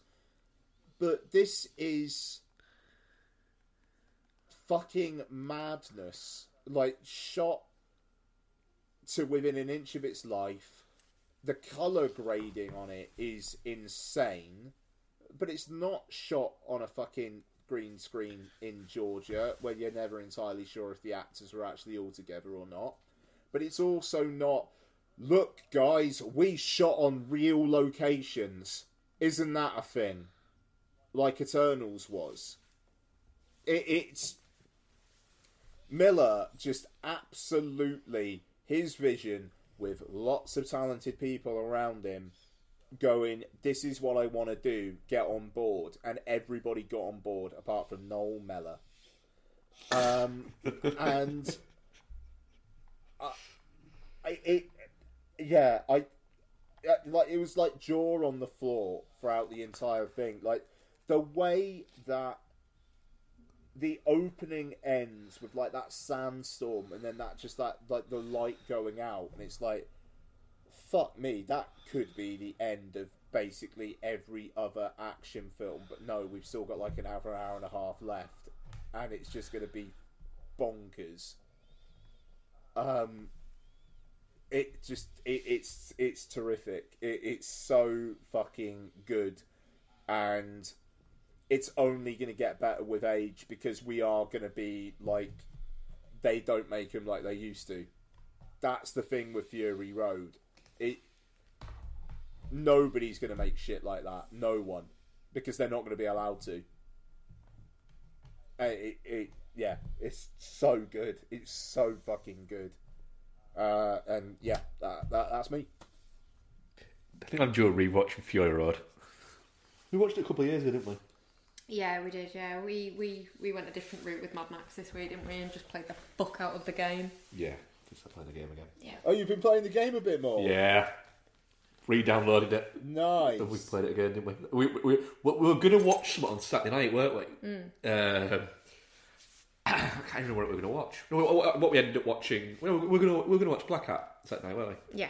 And and then in the end, um, We stayed up until two we, in the morning. we, stayed, we stayed up accidentally until like two in the morning playing uh, Mad Max. Yeah, it was a great night actually. It's quite fun actually, yeah. Um, Very cool. Becky, um, I'm going to let you talk Legally Blonde 2 because I need to quickly whip to the toilet and I'm busting. So, yeah, we watched Legally Blonde 2. I'm going to let you talk about it. Hell yeah, hell yeah. Let's go. How was that? Yeah, it's, it's not quite as good as the first one, is it? It's No, it's not. it's it's like it's like everything that people feared the first one would be, and then it surprised us all by being all right, mm-hmm. Is Legally Blonde too? Just It's exactly what I said last week. yeah, yeah, just kind of vacuous and shit, and the the thing with the oh shit, what is it? So it's the perm in the first one, isn't it? What is it in this one?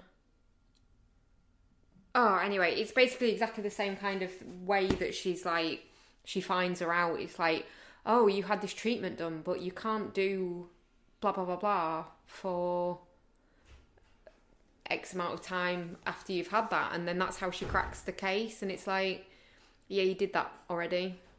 Um, I think the fact that it's all revolving around the really annoying fucking chihuahua does not help because it that that dog and her obsession with it is the most annoying part of, of both movies, and then this one's all about that. So th- that obviously doesn't help. What's the um, the thing in this one that's the, the it's the perm in the first one, and it's Facial. She has a facial, and then she can't put makeup on or something for 24 hours after, isn't it? Yep. It's just yeah, just painfully derivative of itself. It's. I think you said last week, Ian. It. Um. I think you're about to say something Becky just said. Oh, but it's. Everything that you Oh. feared the first one would be. Yeah.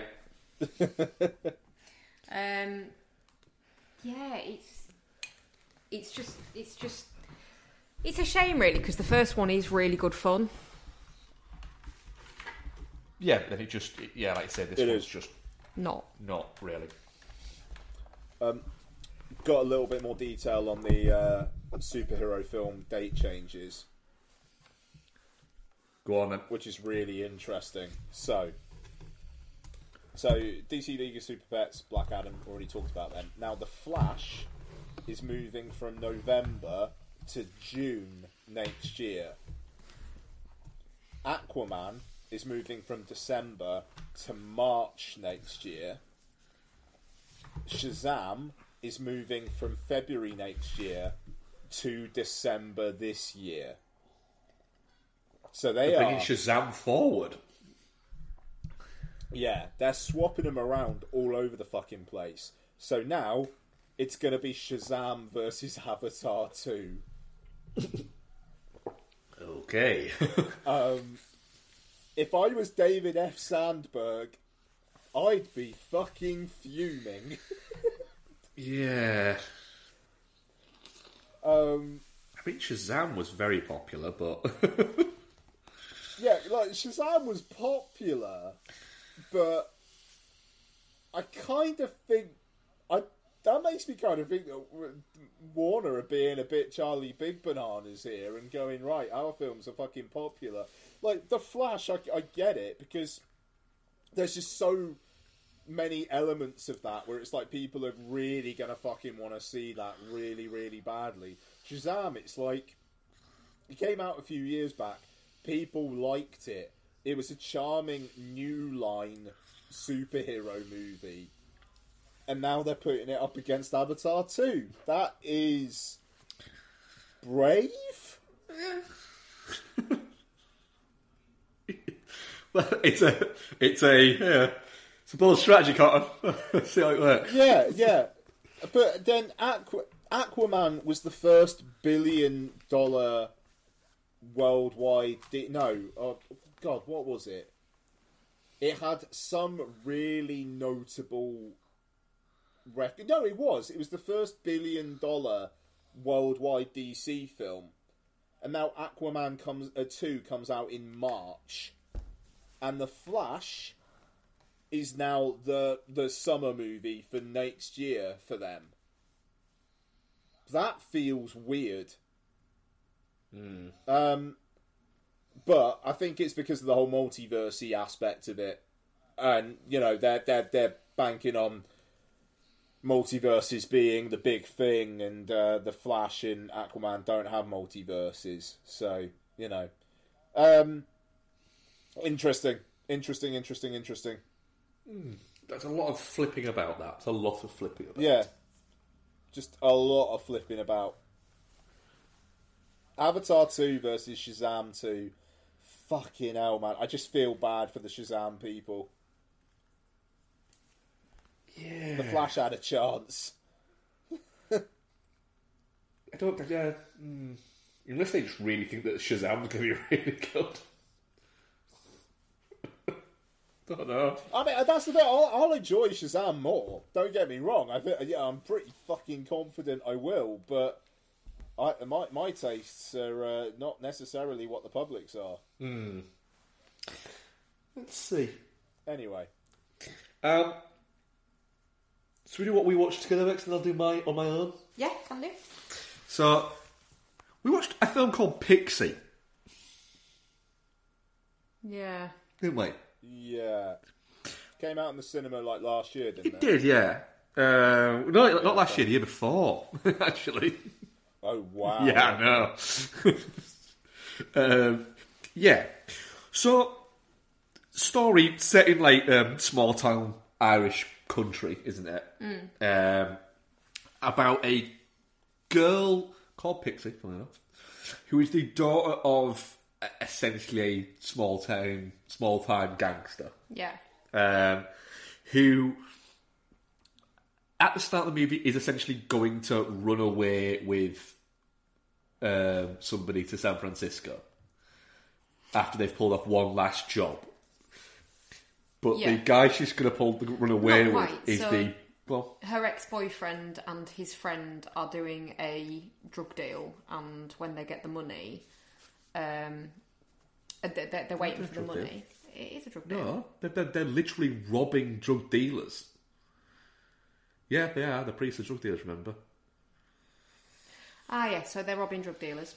Um, and then they're, they're going to split the money, but then uh, the ex- Pixie's ex boyfriend finds out that the mystery guy that she's been seeing since they broke up is his friend. Yeah, And, like, kills him. kills him. Yeah.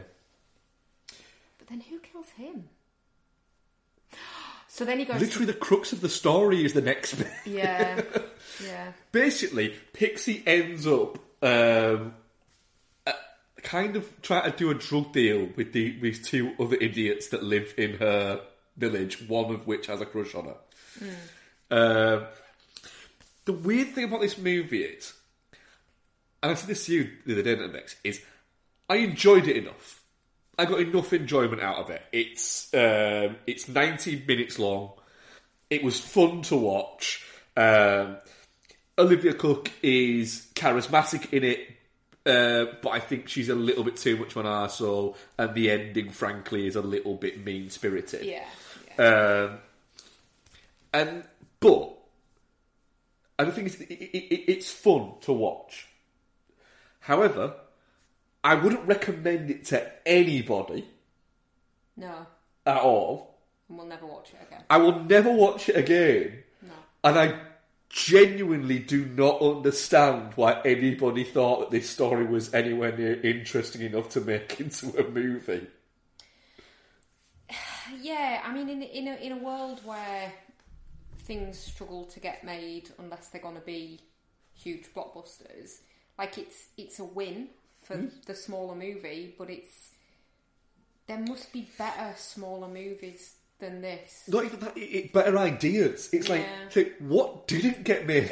Yeah, for this to get made. Yeah, because it's so, like I say, I enjoyed it, but it's so insignificant. it's just not doing anything, is it? There's No. just nothing to it. It's it's There's a few fun jokes in it, yeah, but none even that fun. no. The funniest thing in this movie, the funniest bit of this movie, is um, Colm Meaney not cutting a uh, green pepper. Yeah, yeah. When he's cooking. Where? Yeah. Yeah, that's probably the funniest movie, bit in this movie. Um, we also um, rewatched Zodiac, didn't we? We did. Do you know what's funny? Like I saw so many people re- like putting out that they'd rewatched Zodiac over the last week or so, and I was like, "Fuck's sake, why is everyone rewatching Zodiac all of a sudden?" Then we went to see the Batman today, and it was like, "Oh, ciphers." Yeah, yeah, that is literally. yeah, yeah. We did it the other way around then. We did do it the other way around. Mm. yeah, we rewatched Zodiac first. Um, We rewatched Zodiac before it was cool. yeah. Um, fucking Zodiac's a fucking masterpiece. It, It is genuinely good, yeah. is a masterpiece. It, it, it, it may well. It, it, it's one of those movies that is just. This is like probably top 20 of all time me. Mm-hmm. I think as well, something that I've not appreciated before with it is is how well it deals with the amount of time it actually spans, mm. because it doesn't feel draggy. It doesn't feel like that many years, but it also you get you get you do get the feeling that it is is time is passing. That's it. It- it. It's a two and a half hour movie that feels like you're watching a two and a half hour movie, mm. but it's incredibly entertaining and captivating for those two and a half hours. Does does it earn it? It absolutely fucking earns it.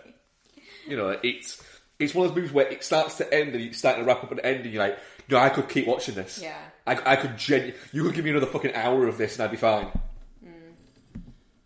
Mm-hmm. It is. There is not an ounce of fat on this movie, and everybody is at their absolute fucking A game.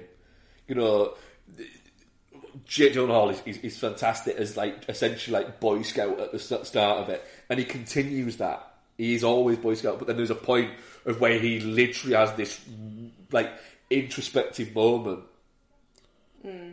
where y- y- you know he's now what he's about to become his ex-wife is saying, "What is this?" And he's like, "I don't know, but I cannot stop. Yeah. I really wish I could, but I can't stop."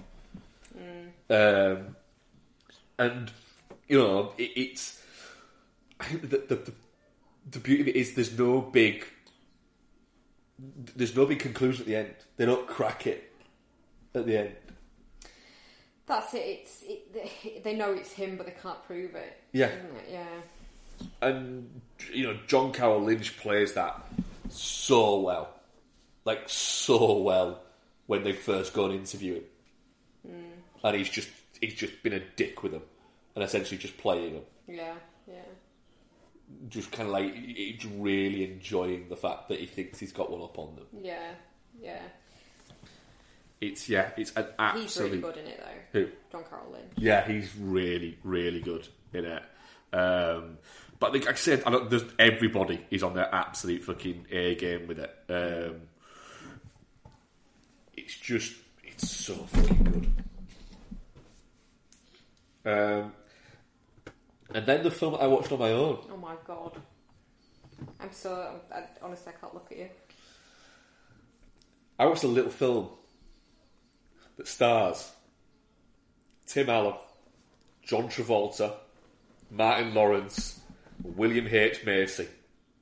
You watch fucking Wild Hogs? Yeah, I watched Wild Hogs. oh wow, we. Yeah, yeah. Do you know who else is in this though, as well? Uh, Kyle Gass is also in this. Peter Fonda's in it. John C. McGinley is in it as a guy who, as a, as like a, uh, a, a traffic cop who accidentally stumbles upon them when all of their um, camping gear has been burnt to a crisp, uh, and thinks that they're on some kind of like essentially like gay um, find yourself um, road trip, and then just continues to just keep following them and making advances on them. Yeah, that's the kind of movie Wild Hogs is. Um, yeah, also has um, Ray Liotta playing a biker called Jack Blade. Yeah. Yep. Cool. You need to be better, Mark. You need to make better choices. I, do you know what the worst thing about Wild Hogs is? You liked it. Didn't hate it. Wouldn't go as far as say I liked it. Probably will watch it again. Gross. Uh, but didn't hate it. It's not that bad. It's it, yeah, it is that bad. No, that's a lie. It is bad. You you need to reconnect with society, I man. think I do a little bit. Yeah, there is there is a moment in it, and I, I, I you will appreciate this, Bex. Um, there's a moment in it where essentially um, Marisa Tomei they end up at this town, right? The Wild Hogs, um, when they're on the run from the Del Fuegos, which is the biker gang that Ray Liotta has because they burnt down their clubhouse. But but only John Travolta knows they're on the run for them. The rest of them don't. They think it's all been cleared and sorted. Um, and like essentially, there's a, there's a bit where Ma- Maggie Gill, no, Maggie Gyllenhaal. I don't know where I got that from. Uh, Tomei plays Maggie. That's where I got Maggie Gyllenhaal from. Who owns the uh, the diner in this place. Uh, there's a moment where Marisa Tomei walks into a scene, and honestly, watching it, I out loud went, "Holy fuck!" because she is incredibly attractive. Is, is Marisa Tomei? Yeah. Yes. And you can't even go at this because you think it too. I know I do, yeah. You one hundred percent fucking paused it and jerked off, didn't you? I fucking wish the curtains were open. It's a simple solution to that, but okay. I, don't, I, I wouldn't have had time to get to curtains. Just Does Be- I was going to say, are they on like some sort of timer so Becky can make sure you don't jerk off in the living room? Do you remember when that kid that we used to live when we used to live in Foss Court? Where is this going? Um, that fucking kid who used to come and just like because all the gardens are connected, used to come and just stare in our back. What is in it? back door, and it's yeah. connected because I had a go at her grandparents. yeah, what I was thinking was that it was connected to the conversation about jerking off that you and Ian. No, Yeah. um, that that I said to grandparents, "Could you stop her coming and doing that?" He said, "Oh no, she's just playing. She's just curious. Like, what if I was watching porn? You did say that, yeah. What if I was watching porn, just walking around, just fucking watching porn, my dick out?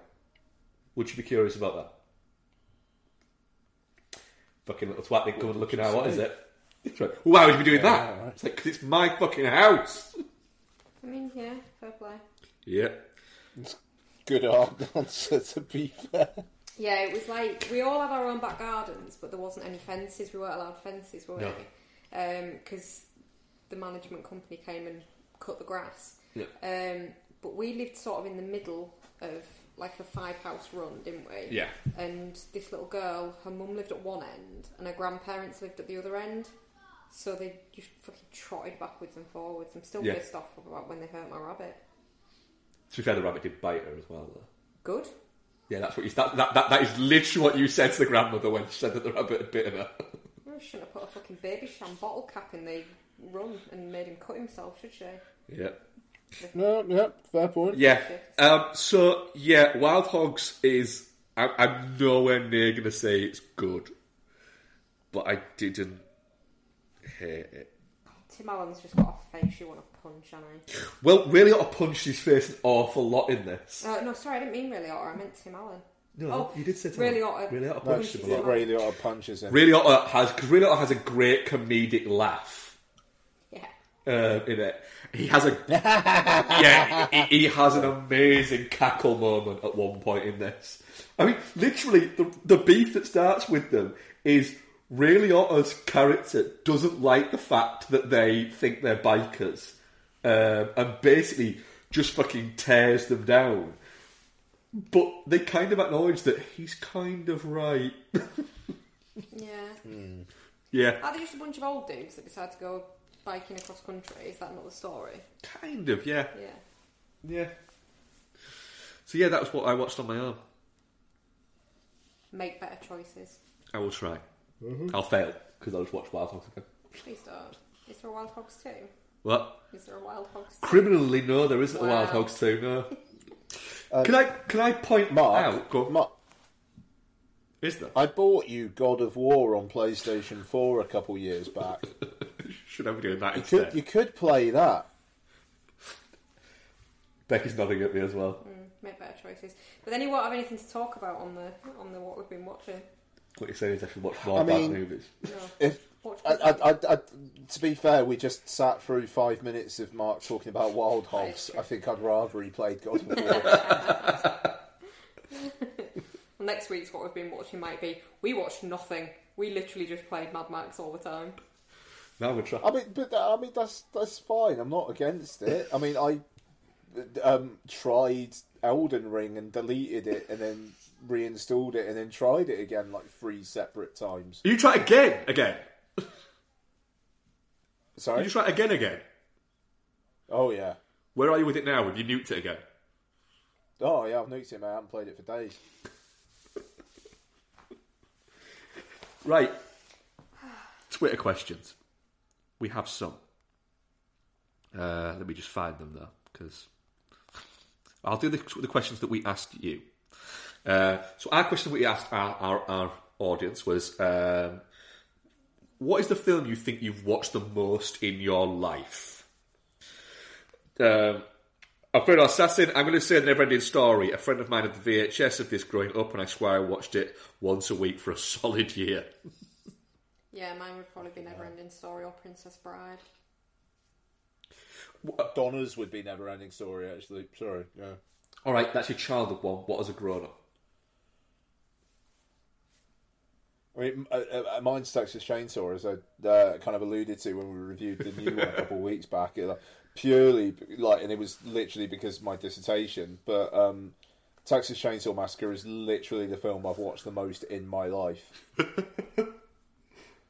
What do you reckon, Bex? Yours?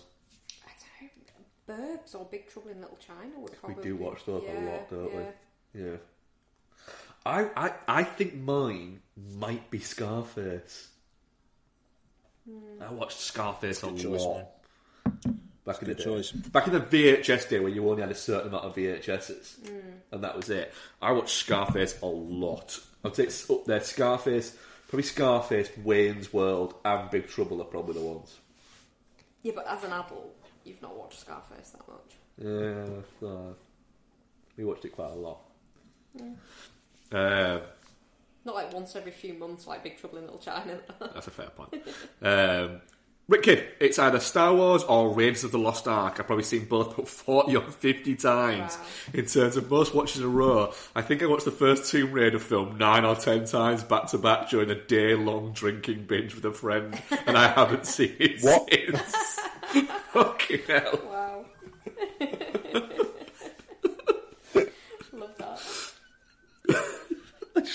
Wow, we... You see, in my head, it is literally that the film just finished, rewound itself, and just started playing again. And you was like, I just can't be fucking asked. Yeah, yeah. Oh dear. Uh, Loretta Martin, uh, not a massive rewatcher to be honest, but seen Tree of Life about 10 plus times. Might be a bit too many vegetables for you guys and gal. Uh, I mean, that, yeah. I need to rewatch Tree of Life because I actually like Tree of Life. I would like to also watch Voyage of Time, the spin off of I it. see a lot of a lot of my like heavy rewatch rotation ones would be war movies though, like Vietnam movies. Yeah. Like Full Metal Jacket and Platoon would definitely be up there. Yeah. Um, Dylan Black Lanterns. Death Wish 3. Yeah, the truthful answer is Star Wars as a kid, but Death Wish 3 as a grown up. Fair enough. I, I weirdly was watching a YouTube documentary about um, Gremlin games, Gremlin software, the other day. Uh, and there was an extended segment on the Death Wish 3 game. Death Wish 3 game. Yeah. Yeah, Gremlin Software did the licensing for the Death Wish 3 game. It did look fucking terrible. um, um, Vishnu, uh, Zombie Vish. Prob Star Wars. As a little kid, it was one of the only tapes I was allowed to watch when I went to my grandfather's. Uh, his collection was mostly 18 uh, martial arts films and anything with Charles Bronson. That's the bad thing is Death Wish fucking Death, Death Wish movies were huge. Yeah. Uh, right, we do have some questions as well. Uh, I'm just going to get to them. Uh. Sorry, this is being. My phone's a bit of a prat. As is its wont. Uh, Rick Kidd at Rick J. Kidd. Um, it's BAFTAs this weekend. Who do you think slash hope will win the major awards? God, I don't even know who's nominated. Right, let's get the old BAFTAs up here then. Let's bath my tur. Um, Let's have a look. Right. BAFTAs. So it's some real fucking different. The thing is, the BAFTAs have got some wildly different nominations to the Oscars these days, right? oh, Jesus Christ! That was sorry. Basie. Oh, I'm so sorry. Oh, you're not coming through my AirPods anymore. Hang on. Jesus Christ. Jesus Christ, that also belch. Um, about Ian's literally Right, we belched sound down. So,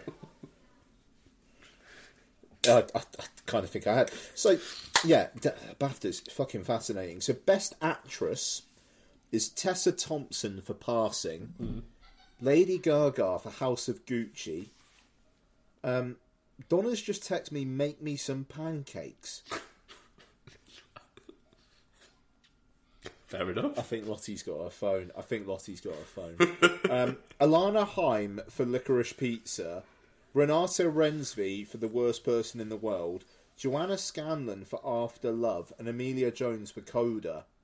None of them have been nominated for Best Actress at the Oscars. yeah.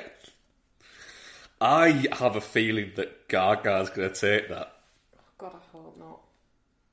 The further away I get from that movie, the the worse it is.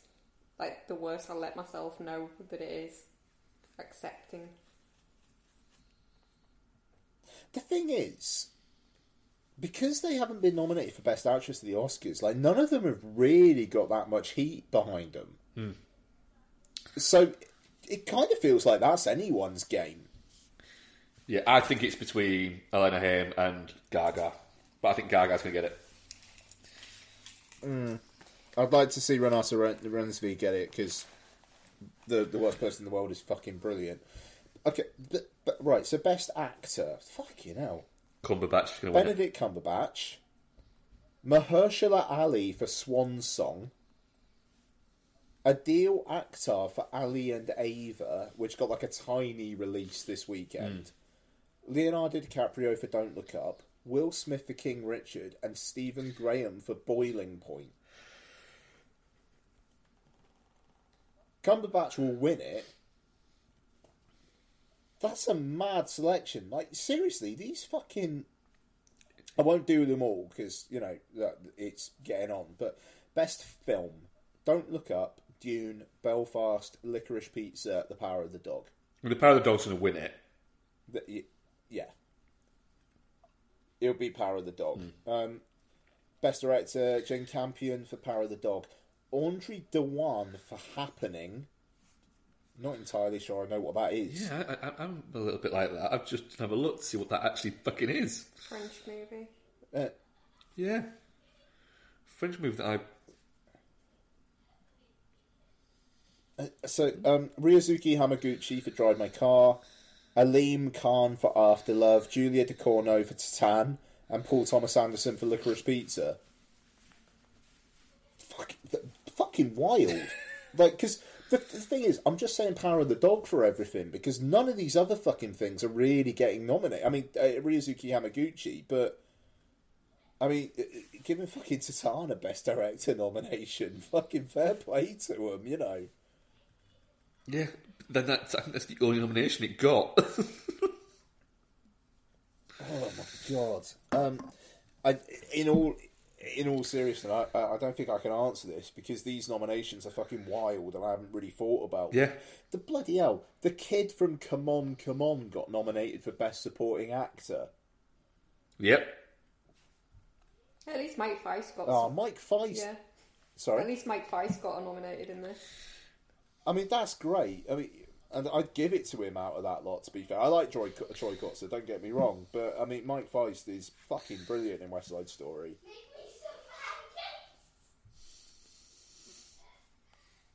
Do you hear that? Yeah. Hmm? like you shouting, essentially shouting "Moto Panakeiko" at you. She may as well be. What's what's best supporting actress? So I mean that seems even then. Then I mean Ann Dowd for Mass. Like Mass hasn't got any attention fucking anywhere apart from that. Hmm. These are fucking wild nominations. I'd not looked at them before, to be honest. But yeah, they're a bit mental. But yeah, in it that's quite funny. Um, I'm assuming best editing. The way Google have presented this, it's like the two nominators, uh, the, the two editors for No Time to Die are going against each other. He does look like that, yeah. No, but it's weird though because other categories have got people like in teams together, but the way it is on Google, No Time to Die, it's, it's literally two separate editing nominations. But then Best Editing, Summer of Souls got a Best Editing nomination. I'm not making you any pancakes. Go to sleep.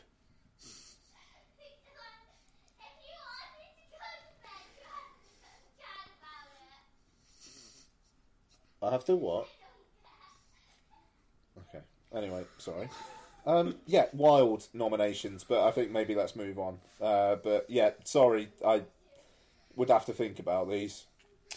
Uh, Fish news, Zombie Fish. Um, with the recent uptick interest in folk horror, especially British 70s stuff, is there any old weird kid TV series you'd like to see redone? Round the twist. I'd say you're Indiana, but I don't want to see it redone. I just want to see it available more widely. You've literally got it on DVD. I know, but Playing It's DVD in the loft. It's in the fucking loft, yeah. For all the rest of the DVDs. Our ceiling's gonna collapse at some point with all your fucking DVDs. David Lynch's Button Moon. Nice. And I genuinely mean that. David Lynch's Button Moon, and I guarantee, it, but, but as Button Moon, he makes all the characters himself out of stuff that he can find in his house. Nice. Oh, do you know what? I'll tell you what was really trippy.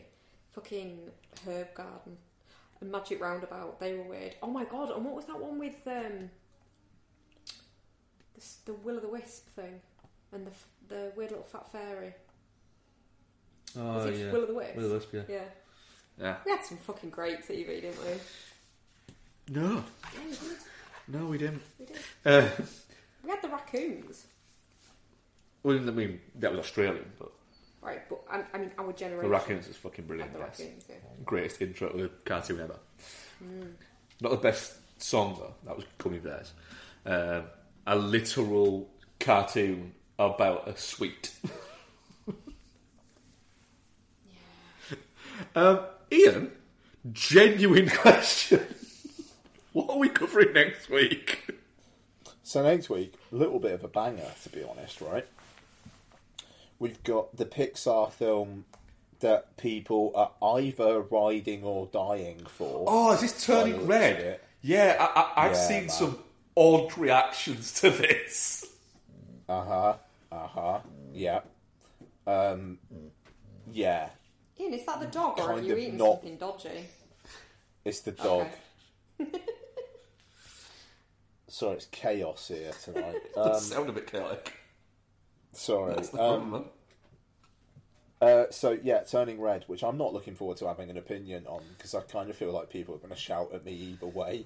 um, so, uh, but also the Adam Project. Is that out this fucking weekend? Jesus. Christ! I genuinely thought we were struggling for stuff this weekend. Nope. Um, and it might be a good time to review Red Rocket because that's out in UK cinemas this week. I'm, I'm good for doing those three. So yeah, you know we haven't got a marathon. So, do we want to talk about our plans for the next marathon? Oh yes, yes. So we've done Michael Mann. Thank you very much, patrons. Um, and we're we're planning on doing a another filmmakers, but we need. I don't think it needs to be a secret. I, I Why are you being so cagey? I don't know, like they're doing it in a secret. We're planning to do another filmmaker, but we need. We can't do his yet because he hasn't made enough films. we want to lead into a film that he's releasing. Um, Dropping little clues. I know. love it. um, Oh yeah. so we need a filmmaker that has between what six and eight films, don't we? Yes. So we need a filmmaker. So we'd like listeners to suggest filmmakers that we could cover for a marathon that have between six and eight films in their filmography. So seven. No, doesn't have to be exactly between it. Could be six, seven, or eight. We could even maybe push to nine. You said it had to be between six and eight. So you're saying specifically seven? No, So six, seven, eight, or maybe nine. or at a maybe push. nine at a push. Okay. Yeah. So So it could be seven. it could be seven. Okay. Yeah. So yeah, that is your challenge, listeners, to suggest filmmakers with that s- very specific amount of films in their filmography. I have a feeling that someone's going to suggest the filmmaker that we're. No, because that's too few. Yeah, it's too few. Yeah. It's, Five.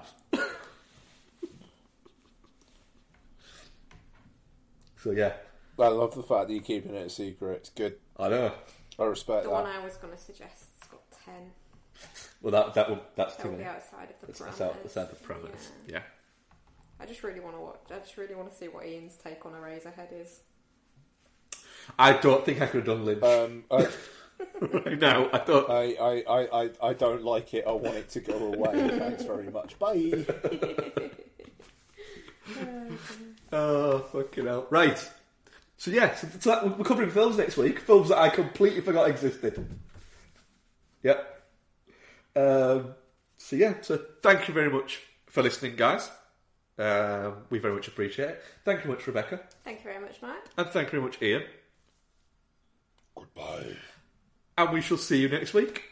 Bye. Bye.